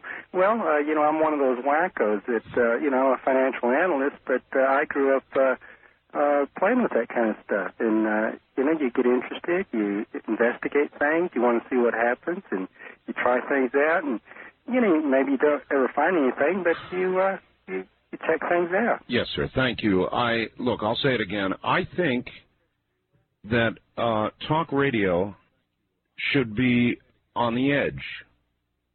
God knows we're on the edge. It should be on the edge. I mean, that's what it's all about. We're not mainstream media. I don't want to be mainstream media. I don't want to be mainstream media. And there is more to life than politics. There are a million different areas that, and things that you can talk about. And I just as soon let this program, as I have for all the years I've been on the air, over you know going on a decade, about about a decade, doing this particular program, I've let it range wherever it's going to range, and I'm not going to change that. I don't care how big it gets. I'm not going to change that.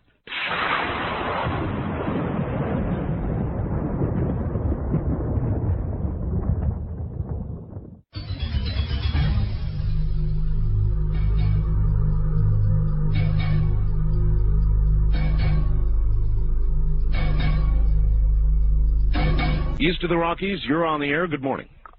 Hi, Art. How you doing? This is Clayton down in Laughlin. Hello, Clayton. Wanted to catch up with you and give you some food for thought. Okay. The quark you were thinking about was the Tycon. Oh, I mean- Tachyon, Tachyon. Tachyon, very good.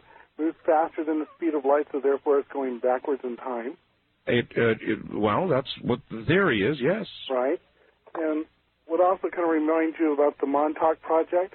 Oh, um, indeed. Uh, Michael talked about the, that project, and uh, I've had people on the air about that project. And look, I don't rule out what happened to Michael. You know his story. I I don't uh, rule, rule it out at all. It, it may have exactly happened as he said. Well, interesting enough about it is the, the aspect of having to use a psychic in order to actually kind of make things work. You know, using kind of like what they call amorphous resonance. Yeah. You know, what makes your nose your nose, what makes your eyes your eyes. These things come down in literal form.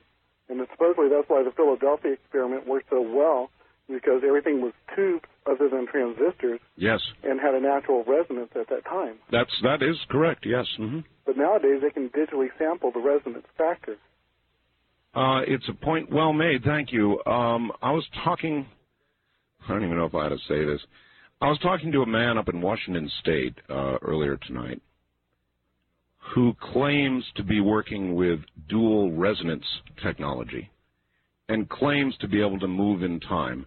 But that's a story for another day. On the wild card line, you're on the air. Good morning. Hey, Art, what's up? Well, you are. You're up, Hey. sir. Uh, where are you calling from?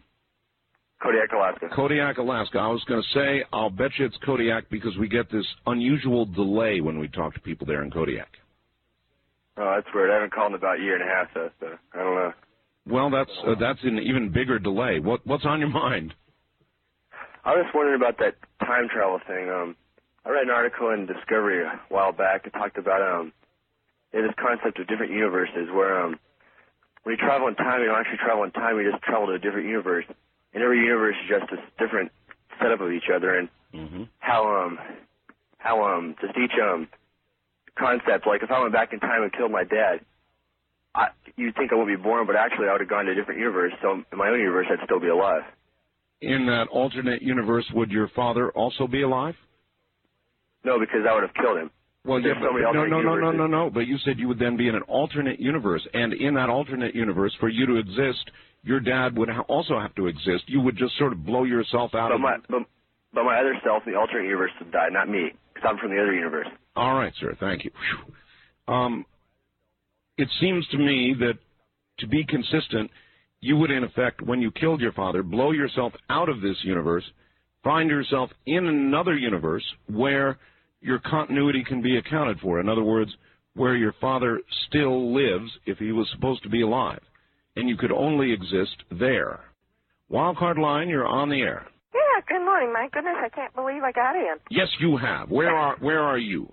In Kansas City. Kansas City. Yeah. Not not far from Madman Marcum. Right, except I woke up as he went off. Oh, ah, that's too bad. You missed a good one. Yeah. You know, I was wondering, did you ever think that the space, you know, all the space that they do at NASA has changed what's going on with the earthquakes and the and the floodings and all that and the pollution? Did I I always thought that maybe that has a lot to do with the uh climate change and everything. Well, I had a lady who called up not long ago and thought that every time they fire off the shuttle, it's like um, firing it off from the center of a balloon. And when the Uh-huh. shuttle goes through the balloon, a bunch of stuff blows out before the hole seals up. Right. Is that your kind of thinking?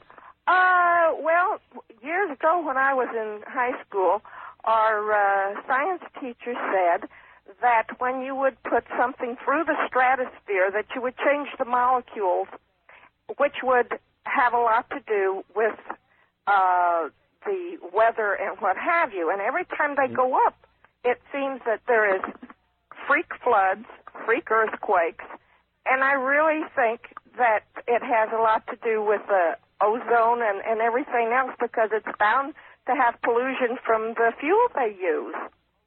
Well, I guess there's that. I, I mean, who knows? Uh, there are people who believe that our uh, moral behavior is causing this.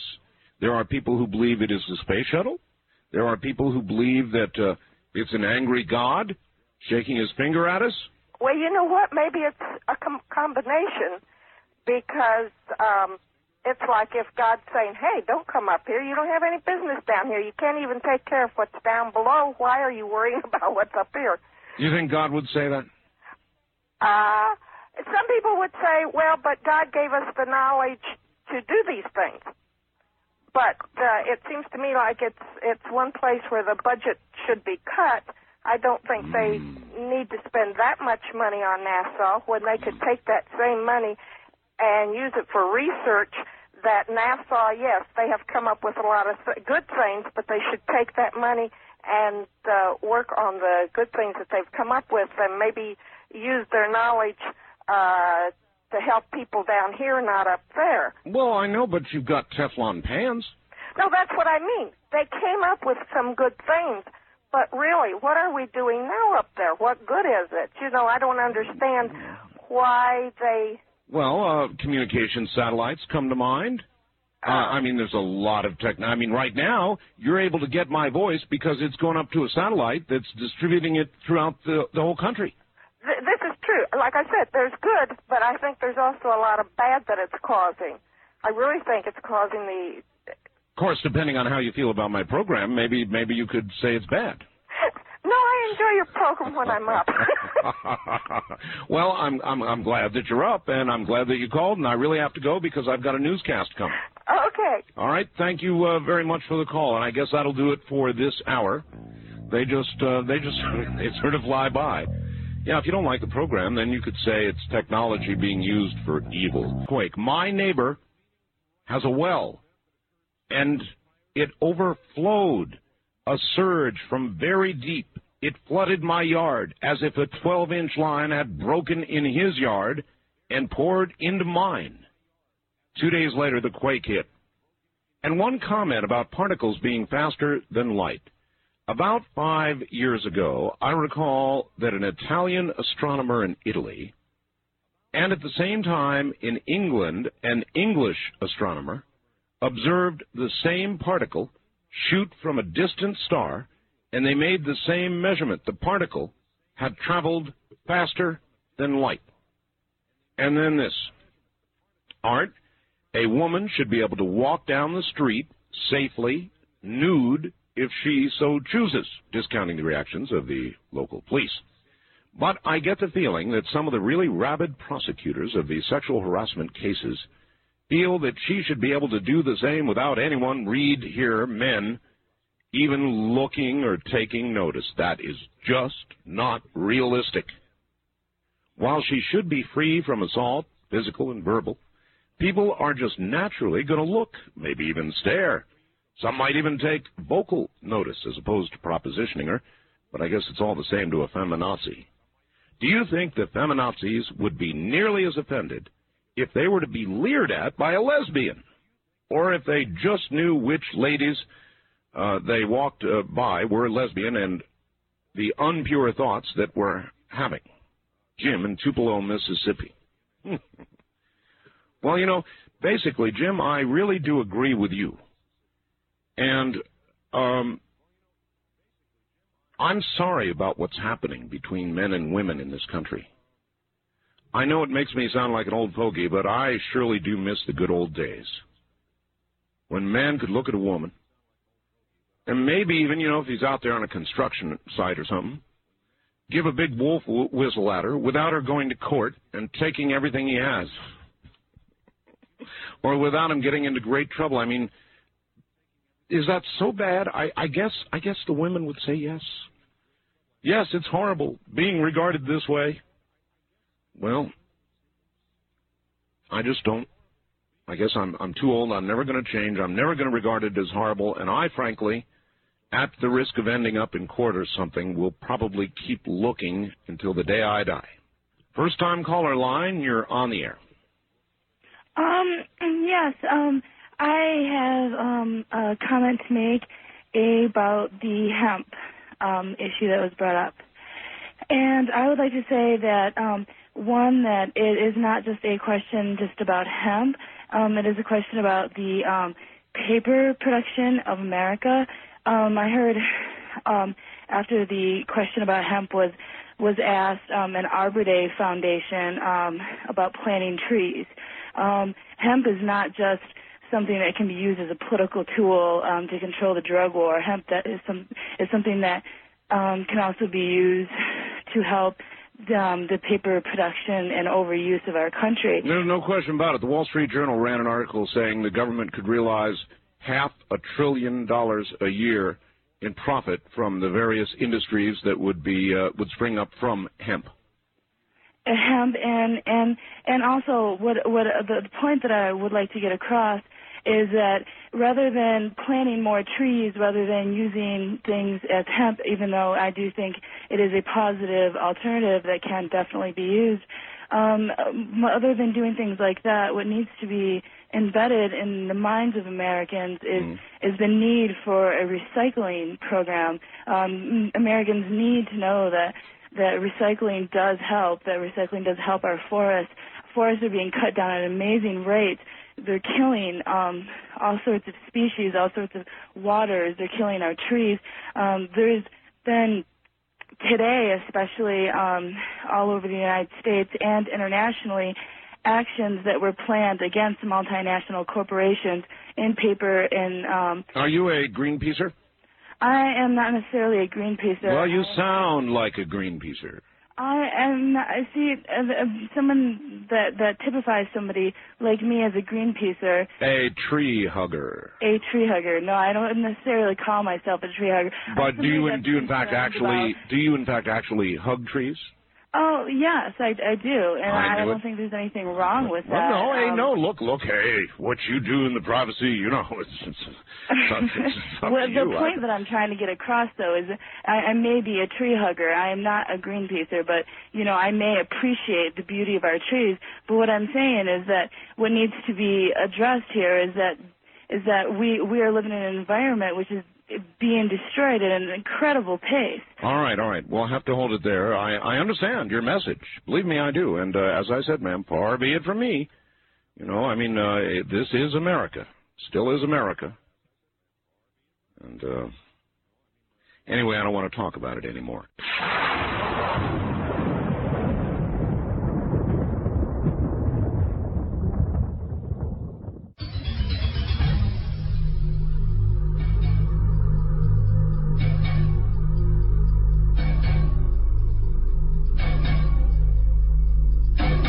East of the Rockies, you're on the air. Hi, this is Brian from New Orleans. Hi, Brian. Well, first, I'd like to congratulate you on your old archaic construction site catcall mentality.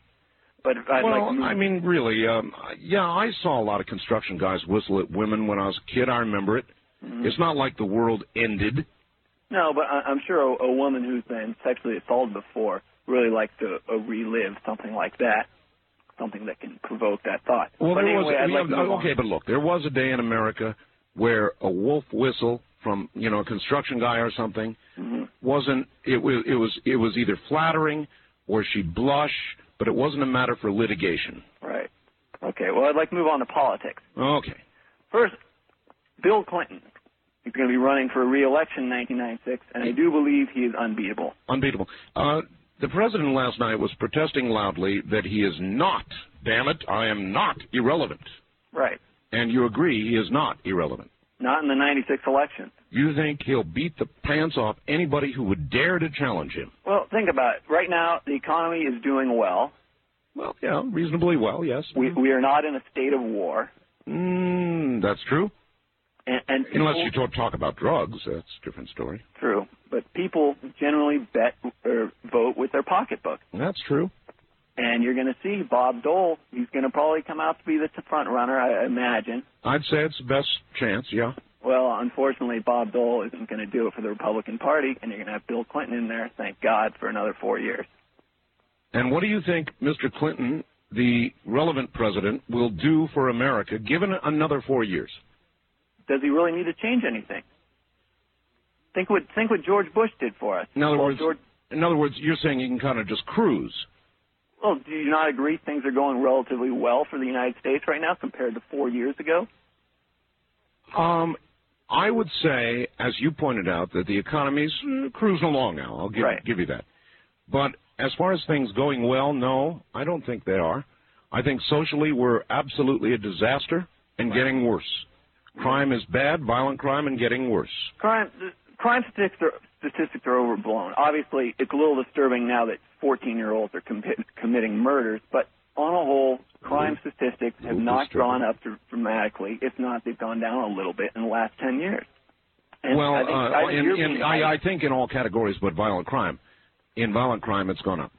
Mm, I am still. I'm not sure. Maybe violent crime that that's caught by the press, and, and you got to admit the press does hype crime now a lot more. Than So the whole thing is overblown as far as you're concerned. Where did you say you're calling from? New Orleans. New obviously. Orleans. New Orleans. You're right. New Orleans. Right. And, and you're you're downplaying the crime thing? Well, crime's obviously hor- horrible right now, but violent crime, on a whole, has not gone up in the last ten years. Look at the statistics, Art. yeah, all right. Seriously. Uh, look, I could look at the statistics from your city, sir. Oh, of course. I mean, come on. New Orleans does have its problems, but yes. statistics on a whole nationwide, violent crime and crime as a whole Uh-huh. has, has stayed the same. And- and- and- right now we're suffering from the hard copy, the current affair media hype of crime. All right right. now that sells papers. All right. Thank you very much for the call. I'm sorry, but the numbers I think are real and horrifying. And frankly, of all the cities you could be making that statement from, I find it a little more pa- than passing strange that you're coming from New Orleans. But hey, that's all right. First time caller line, you're on the air. Art Bell? That's me. Oh boy, I'm on. I'm John from Carson City. Yes, sir. Uh, about these earthquakes, we've been. Well, my hair's standing up on the back of my neck too for a long time, and I've been. I worked from eight to four in the morning, and I got you all night long every night, and this is my night off, so I got up to see if I could call you. Well, you you did it. And I wanna, I want you to uh, first understand. I'm not trying to uh, kid you or nothing, but I had a little experience here Saturday night or early Sunday morning. Yes, sir. and uh, I was out. I I drive a patrol car, and I finished the patrol, and I, where I park, and all of a sudden something hit the back of my trunk, and it was snowing and sleeting, and I had my dome light on, and I looked back there, and here's this great big old bird sitting back there, one of those uh, buzzards. It pooped on your patrol car? No, it sit on it. Oh, oh, oh, I see. And was Sorry. looking at me. Well, I'm I'm working on the assumptions these wild animals and stuff they get they act peculiar around earthquake time. Yes, sir. And and here I'm looking at this thing just scared the daylights out of me. So I had my motor running, I had the radio playing, and it was unconcerned. So I just put my car in gear and I took off down the road. And here this old bird was flying out in front of me and off to the side and back and forth. And it, and I went up to the end of the road. There's a cul-de-sac there, and I turned around and it it it flew around me and went down into the canyon into the valley. So I drove back around the residential area a little bit, trying to figure it out, and I drove back to where I was sitting before, and I sit there in the dark, and darn if he didn't come back again. Oh my God, what a weird story. Oh, and you ought to see. Uh, I I never been that close to one of these things, and that's the ugliest thing you ever seen in your life. how big was it actually? It I figured that it it would probably dress out about twenty pounds, Oh, that's big bird. with a big long neck, you know. Big bird. And you're telling me this thing chased you, and you, now let's let's let's back up a little here. You're an officer of the law, No, I'm a security guard. a security guard, so you're close. Yeah. And you you would swear on your security guard manual this is true. Well, this isn't the end of the story yet. All right, go ahead. And anyways, this time I I shined my flashlight right in his face, in the, and I didn't have the dome light on in the car, and, and he wouldn't move, just looking at me, his head just kind of bobbing back and forth. So I start slamming on the seat on the on the on the on the, on the uh, driver passenger side seat, slamming that, hollering and hollering. And he just slid off the back like he had one foot on the bumper and went down on the ground and I didn't see him no more. So I drove, I pulled out and I drove around, and there's a lot of equipment parked there, and I shining my headlights all over, and he disappeared. Well, I take it you didn't want to get out of the car. uh, you got that right. You think that thing would have come at you? Well, I see. Uh, I don't know that much about him. I'm uh, my last night I went to work, and they've got a maintenance man on there just during the week, on afternoons and evenings, and I and he's a um, born and raised Nevadan, and I asked him, I said, "You've been around these birds?" Oh yeah, yeah. I said, "How do you see one around here?" He said, "There's a big black one." He said, "You see it got a big about four or five, four foot at least wingspan." I said, "He said, yeah, I've noticed him all around here last few days. Did you see him?" I said, "Yeah." I said, "How close do you ever get to them, or how close do you get to?" Oh, you can't get near them. He said, "I've been around them all my life. They you, they won't let you get near." So I said, well, listen, I've told my wife this story. I'm going to tell you, but I don't want you to tell it to anybody else because they're going to be able to send somebody after me with a net. Guys, guys in the white coats. Yeah. So you swear now this is true? Oh, I, I'm telling you, it's bothered me ever since then. I mean, I, I'm prepared for earthquake. I lived in uh, in uh, Butte County, California, for 15 years before I moved here seven years ago, and I think in those 15 years I probably experienced maybe four or five earthquakes. In the last year here in Carson City, I know there's been at least 10 of them. I know they're on the increase. All right, sir, I've got to go. Thank you very much for the story. That is a remarkable story. That is a remarkable story.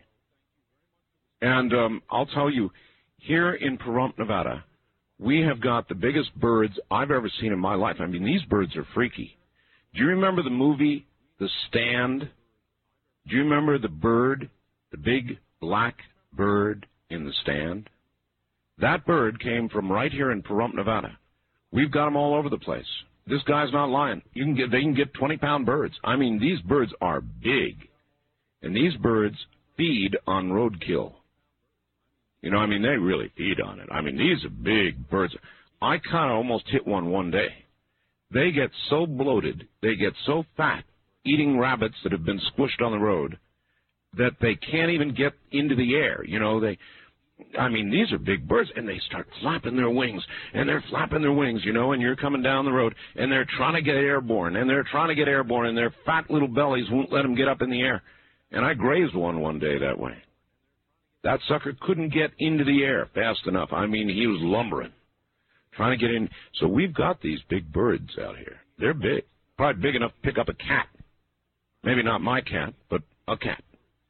And uh, they're pretty frightening. That's where the bird in the stand came from, right here. I've got them all over the place. They're big. They're eerie. And if they ever they ever got a mind to start doing what this man just said, it would be not tolerable, I'll tell you. First time caller line, you're on the air. Yeah, hello, this is Todd in Berkeley again. Hi, Todd. Yeah, I was listening to the first two hours. That was uh, delightfully off the wall. You like that, huh? Yeah, I really did. I have a um, kind of a clue. Hopefully, it'll be uh, some use to Madman Michael. An article in Scientific American many, many years ago, eight or nine, about phase conjugate light, Uh-huh. and uh, it involves putting a, a laser beam through a crystal, and then at right angles or at some angle, a virtual beam would emerge. Oh, well, listen, you're talking Star Wars technology here, I believe. This this uh, actually involved theoretical time reversal of a laser beam. Oh, no kidding. So I was curious. It sounded like he used a laser beam He, to he did. He used a laser souped up from a CD player. to trigger the uh, Jacob's ladder effect. That, that's correct. Okay. About McNamara, it sounds like I hate to sound conspiratorial, but it sounds like he's trying to give Bill Clinton a means to vindicate himself. Well, a lot of people looked at it that way. Uh, you do, I take it. Well, he snapped up. Bill Clinton snapped on, up on it so quickly, it was really kind of suspicious. Well, I think things are getting pathetic at the White House. The president is reduced to going on television and uh, beseeching us uh, with the fact that he is relevant. Yeah, no, this guy from New Orleans that called saying Bill Clinton was virtually unbeatable. oh, yes. That's assuming he makes it to the election, you know, a la Whitewater and the uh, Mena, Arkansas investigations. He needs to be reelected because you know what's waiting for him if he isn't? What's that? Oh, oh yeah, yeah. Pro- probably bars. But well, uh, no, but there's this young lady waiting with a lawyer and a lawsuit. well, that, that's true too. But uh, for all these people who, well, one of the things he was saying that the economy's in such good shape. I mean, can you imagine, sir, that going to court? I mean, really now, you know he's married to, uh, I think she's a pretty, s- what's the right word, stern woman. I think she's strenuous. a strenuous um, activist, um, you know, probably pretty rough if you ever got into an argument with her. And when this trial would start, there'd be a lot of testimony and details that would tend to get killed when you went home. Yeah, he. he, I hear she throws things too. I've, I've been One other- rumors. yeah, yeah. One other thing, uh, I just can't imagine Bill Clinton having four years that he won't be accountable to the voters for. I think that would be the ruination, as if you know this is anything to crow about right now. Yeah, I appreciate your call. Uh, thank you very much. West of the Rockies, you're on the air. Art, Yes. I got to tell you, uh, you're very comedic tonight. Let me tell you what went right past the lady with the NASA ships and the concern about the ozone when you said to her, Teflon, I. That was good. Well, I'm, I'm glad you like it. You know who this is, don't you? No, I don't. It's uh, the reluctant, reluctant prophet. Going to change that tag name. You gave it to me a year ago. Uh, let me tell you what you made me do tonight. You made me bring down my Mr. Coffee coffee pot, which I've been avoiding. I've been just pouring my water into the, you know, thing. So I'm, you know, I'm addicted to you. And I have to tell you this: you're not nuts, and neither is the madman from uh, Paramus. Where's he from? Um, Well, he's from Missouri. Missouri, yeah. He's this kid's a smart kid. I also, if he's still listening, and I'm sure he's not because he's got a million phones. He gave his phone number out over over the air. I couldn't believe that. He's going to make a lot of new friends. Oh, he's going to make a lot of new friends. That's right. I mean, I gave him his choice. He didn't have to do that. Perhaps he's going to he's going to uh, meet the one friend like Wilbur and Orville.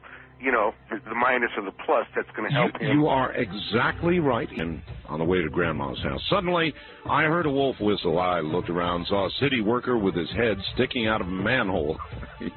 he whistled again. When I made eye contact, smiled, and went back to work.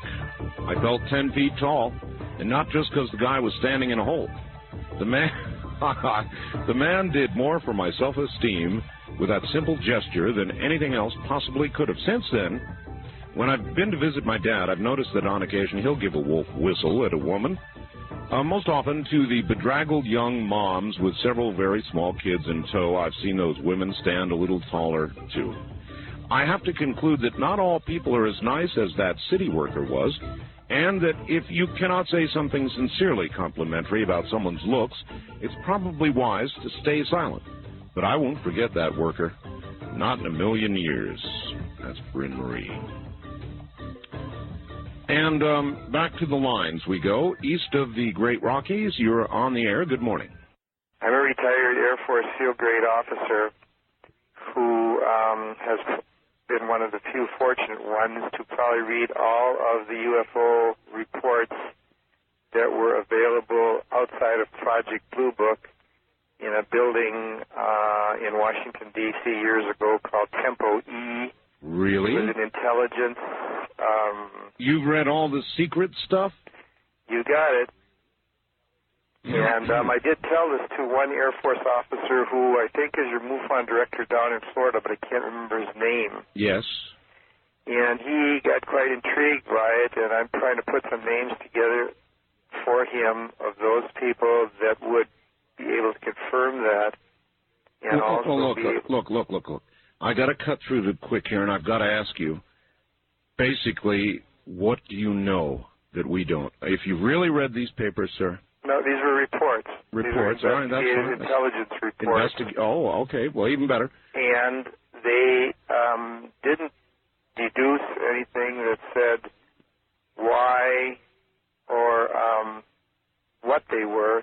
They just told um, what happened, where it happened, and when it happened, and copies were sent that I recall to the Defense Intelligence Agency. I don't remember if CIA or any other agency was a, di- a distribution for these. Was there a conclusion?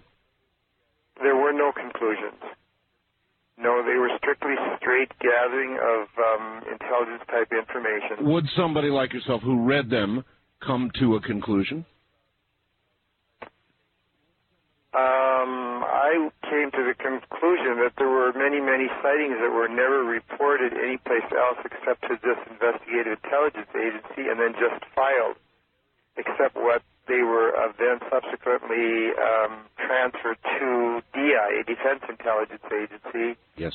and I'm not sure about the NSA or CIA because it's been too long ago that I've read them all, but there was a room with nothing but um, five drawer filing cabinets, and I had gotten special permission to go in and read them because I was in a special training situation. And um, I was just interested in the subject at the time. It wasn't until recently, till I moved out here in Nevada, that I've gotten more intrigued because of what we allegedly have out here in Area 51. Did you sign? you Did you? on your show. Yes. Did you sign a security statement? Say again? Again, I'll say, did you sign a security statement? No, I was at the time um, holding the highest possible security clearance available in the Air Force at my level, which was an SSIR clearance, and it um, allowed me access to special intelligence. Are you violating anything by telling us what you're telling us? No, because I am not telling you anything that um, most of the reports were secret. I am okay. That's why I asked you.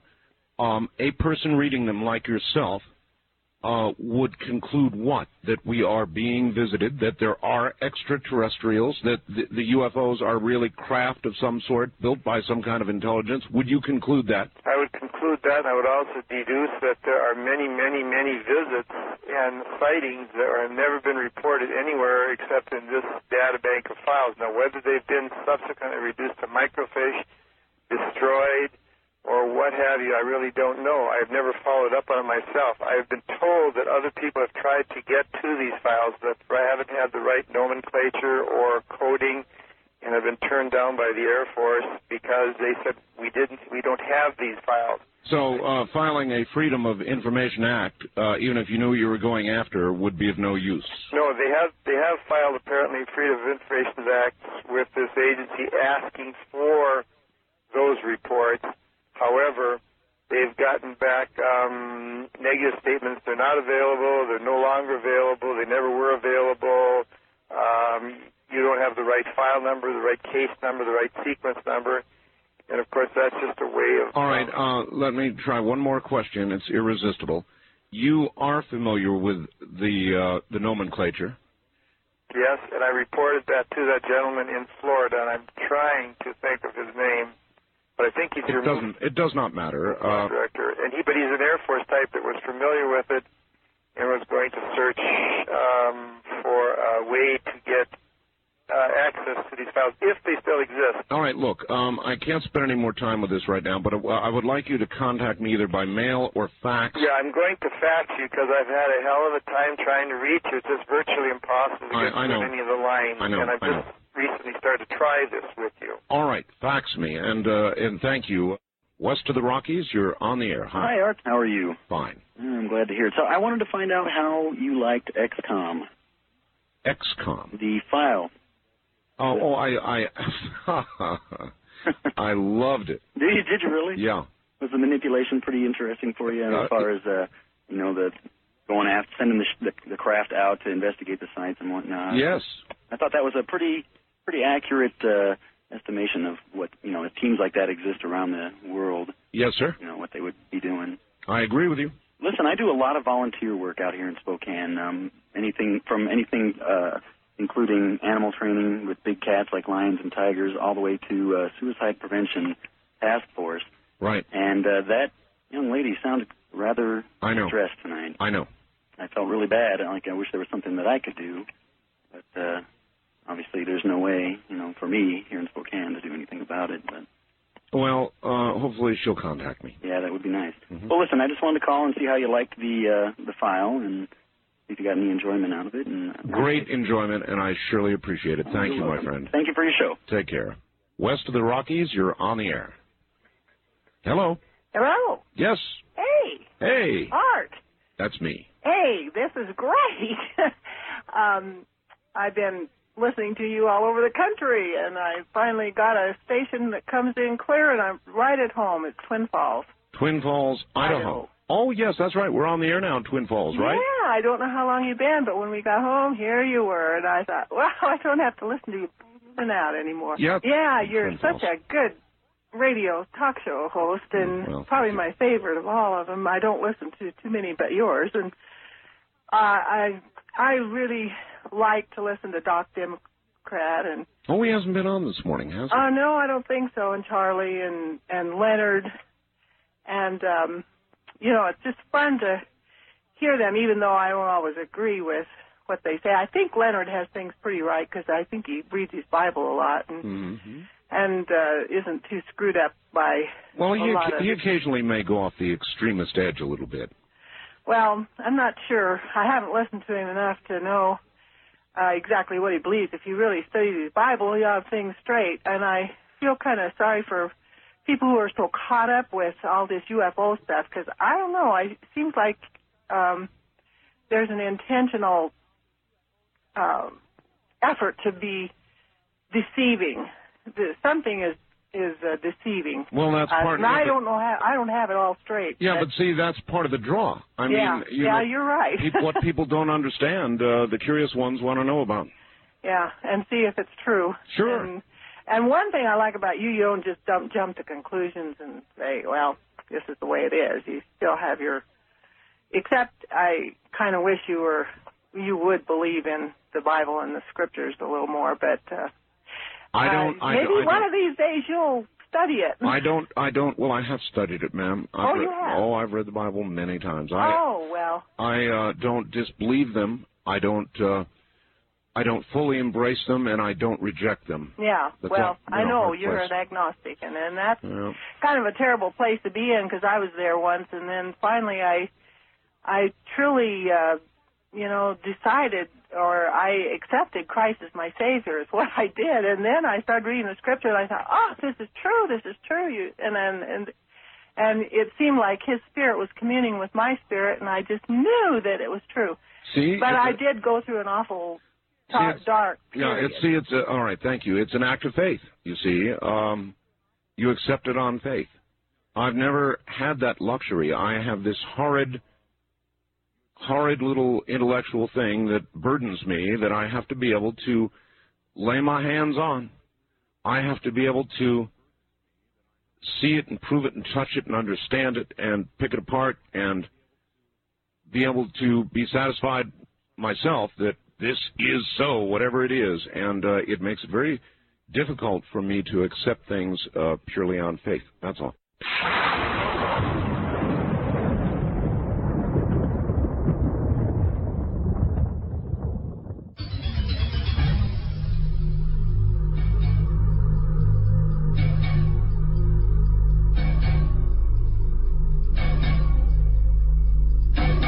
East of the Great Rockies, you're on the air. Good Hey, morning. Art, this is Man from San Antonio. Yes, sir. Hey, I'd like to commend you on your program tonight. It was very beautiful. Glad you enjoyed it. I got a couple of quick questions for you, then a then a uh, short black helicopter story. Oh, I like those. Okay, first off, whatever happened to that guy? I believe was in uh, San Diego who uh, got verification from the government of uh, some UFO activity. Uh, he was in the, the local news in uh, San Diego, I believe. Um, he's still filing Freedom of Information requests, as far as I know, Uh huh. and still getting responses. So that's all I know right now. Okay. Hey, you had a great program tonight, Art. Now the black helicopter story. Uh, Yes. hey, I was coming home from the store. Yeah. And I got pulled over by a black 5.0 and a black uh, Jeep Cherokee Grand. It was kind of crazy, Art. And they pulled me over, pulled me out of the car, and put me on the ground, handcuffed me. Didn't read me any rights or anything. Uh, asked them what the problem was, and they told me that that uh, I fit a description, and went through all this. And usually, uh, when you get pulled over or, or or handcuffed or anything like that, you know they'll they'll read you your rights or or give you kind of an idea. But these guys are very you know very stern and Not when you get pulled over by the black helicopter, please. no. but it was, it was I mean they had it was bureau they, BATF is what they were. They were BATF. Yeah, and I try to you know try to report report it to them. And, I mean report to the the local uh, police officers and stuff, and and they had no record of any uh, ATF activity in in the city. Of course not. I'm calling from New Orleans, as a matter of fact. Oh, I see. But uh, my theory on the, the black helicopters is is that they they help out the uh, the local uh, police. Well, I mean, you know, traditionally, local police and uh, lousy federal agencies like BATF uh, don't get along real well. I, I don't think so, but I know that the, the the local police told me that the uh, the NOPD told me that they didn't have any uh, record of any uh, federal activity, and I, I gave a call to. Uh, of course, they don't. the Louisiana FBI department, and uh, Even they might not know. uh, no, they said they didn't know, but it was it was it was kind of strange, and it's just kind of a, a different twist in the black helicopter. Uh, call. Well, I, I appreciate it. It is it is a new story, sir, and I appreciate it. Okay, watch out for those black 5.0. Yes, sir. I, I've got you right. You don't frequently hear about them doing, in essence, traffic stops. So, west of the Rockies, you're on the air. Yeah, Art. Yes, that's me. This is uh, Sean calling from KN KNZR, Bakersfield, California. Oh, uh, up in uh, where? Bakersfield. Oh, KNZR. Yes. Yeah. Um, I've been trying to get through to you a while. Uh, the federal inmate that wrote you a letter Oh, yes. about uh, certain things, certain callers didn't believe certain things he said. I don't know if this is ominous or not, but I haven't heard from him lately. Huh. I'm uh, calling calling to you right now from inside of one of California's finer institutions. You are? Yes. How, And uh, how can you make a call at this time of the morning? uh, I'm working. Well, I I work. Oh, oh, oh, in other words, you're a guard. Yes. Oh, okay, I got you. Um, everything you said is true and then some. Really? Yes. That is 100%. Uh, it's all true. And if everybody knew actually the access that these people have things to and all the things they have, just just for one example, everybody that paroles in California, uh, we give them $200 when they leave. Really? $200 gate money when they leave. This comes from way back when, when they used to give them, you know, a new suit and, and bus fare. Well, there has been inflation. Yeah, yeah, two hundred dollars is a lot. Most of these people are returned from. I mean, they get this money and they get out and they buy more drugs and they come right back. Well, um, to twist an old phrase I've used in a commercial, you cannot buy a fine wool suit for two hundred dollars today. That's true. That I, I like that commercial. Um, things even such as uh, they have rights to anything that is sent to them from a publisher. One guard found child pornography in somebody's locker, took this away from him, and the warden said, "You will return this person's property because he received this." Had to from give the publisher." child pornography back. Yes, because you received this. He received this legally from a publisher, sealed from the publisher in the mail, and he has a right to this. Anything from a publisher, and I don't see how somebody can have a right to that. Who's got it better, the guys on the inside or you? Oh, fully them. So I mean, as they say, three hots and a cot. Uh, laundry, everything is provided for them. Uh, schools, computer class, uh, GED classes. I've got to get up and go to work. I, I, got, I got bills to pay. You know, I've got life. I got crazy people on the streets to deal with. They far have it easier. Get to work out three times a day, go to bed, sleep when they want, get up when they want. Well, like I said, I haven't heard from them. I just uh, couldn't believe certain people called and said that. Uh, I wonder if somebody had a talk with him. Yeah, I. It could could have very well happened because uh, they don't. If everybody knew what went on in here, there'd definitely be a lot more public outcry about it. And I couldn't believe the people that called and, oh, this can't be going on. Oh, this can't be going on. It's going on beyond your wildest dreams. You cannot begin to imagine. Ice machines, microwaves. I'm looking at them right now. All right, sir. I appreciate your uh, uh, corroborating his story. Thank you very much for the call. That is truly, truly sickening. Uh, west of the Rockies, you're on the air. Uh, Doc Democrat. Well, I'll be damned. Well, good morning, Art. Talk about it the last minute. Hey, wasn't that outstanding leadership last night by the president? I mean, he set down I, a deadline. I am relevant. I am relevant. Well, he set down a welfare deadline for the uh, Senate Republicans, Yeah. Fourth of July, and so Bob Dole can't play his little uh, stalling games. Uh, you know, President Clinton was the guy Was, was that stalling games or Stalin games? It sounded suspiciously like Stalin. No, no, no, no. No, uh, stalling. Delaying games. How's that? I see. That's that clears it. Uh, But anyhow, uh, this president, uh, uh, you know, he, he's going to get some action done here on these issues because, uh, uh, you know, for uh, two years the Republicans filibustered everything he wanted to do. Yeah. All these ideas, half of these ideas that the Republicans are doing were Bill Clinton's ideas. stolen? You mean stolen from Bill Clinton? Yeah, exactly. They filibustered it when he was in What power with the Democrats. What a low-life thing to do. The Republicans stole Bill's ideas. That's right. And now, now he's. But you know, only Line thing I- veto. The Bill only Clinton. thing. There's just one thing I don't understand about all that. What's if that? they stole his ideas, then like, how come he's threatening to veto them? Because they changed him and made him so radical because they're such radical people that uh, he has to change them to get them back into the mainstream. I But, see. I mean, that's just, uh, uh, you know, common sense. But I mean, uh, I, I think this president is going to get every one of his campaign promises done by 96. Do you think Bill Clinton could cross a cattle guard? Cross a cattle guard? Yeah. Uh, certainly. Why Uh, not? Doc, tell America good night. We're all done. Good night, everybody.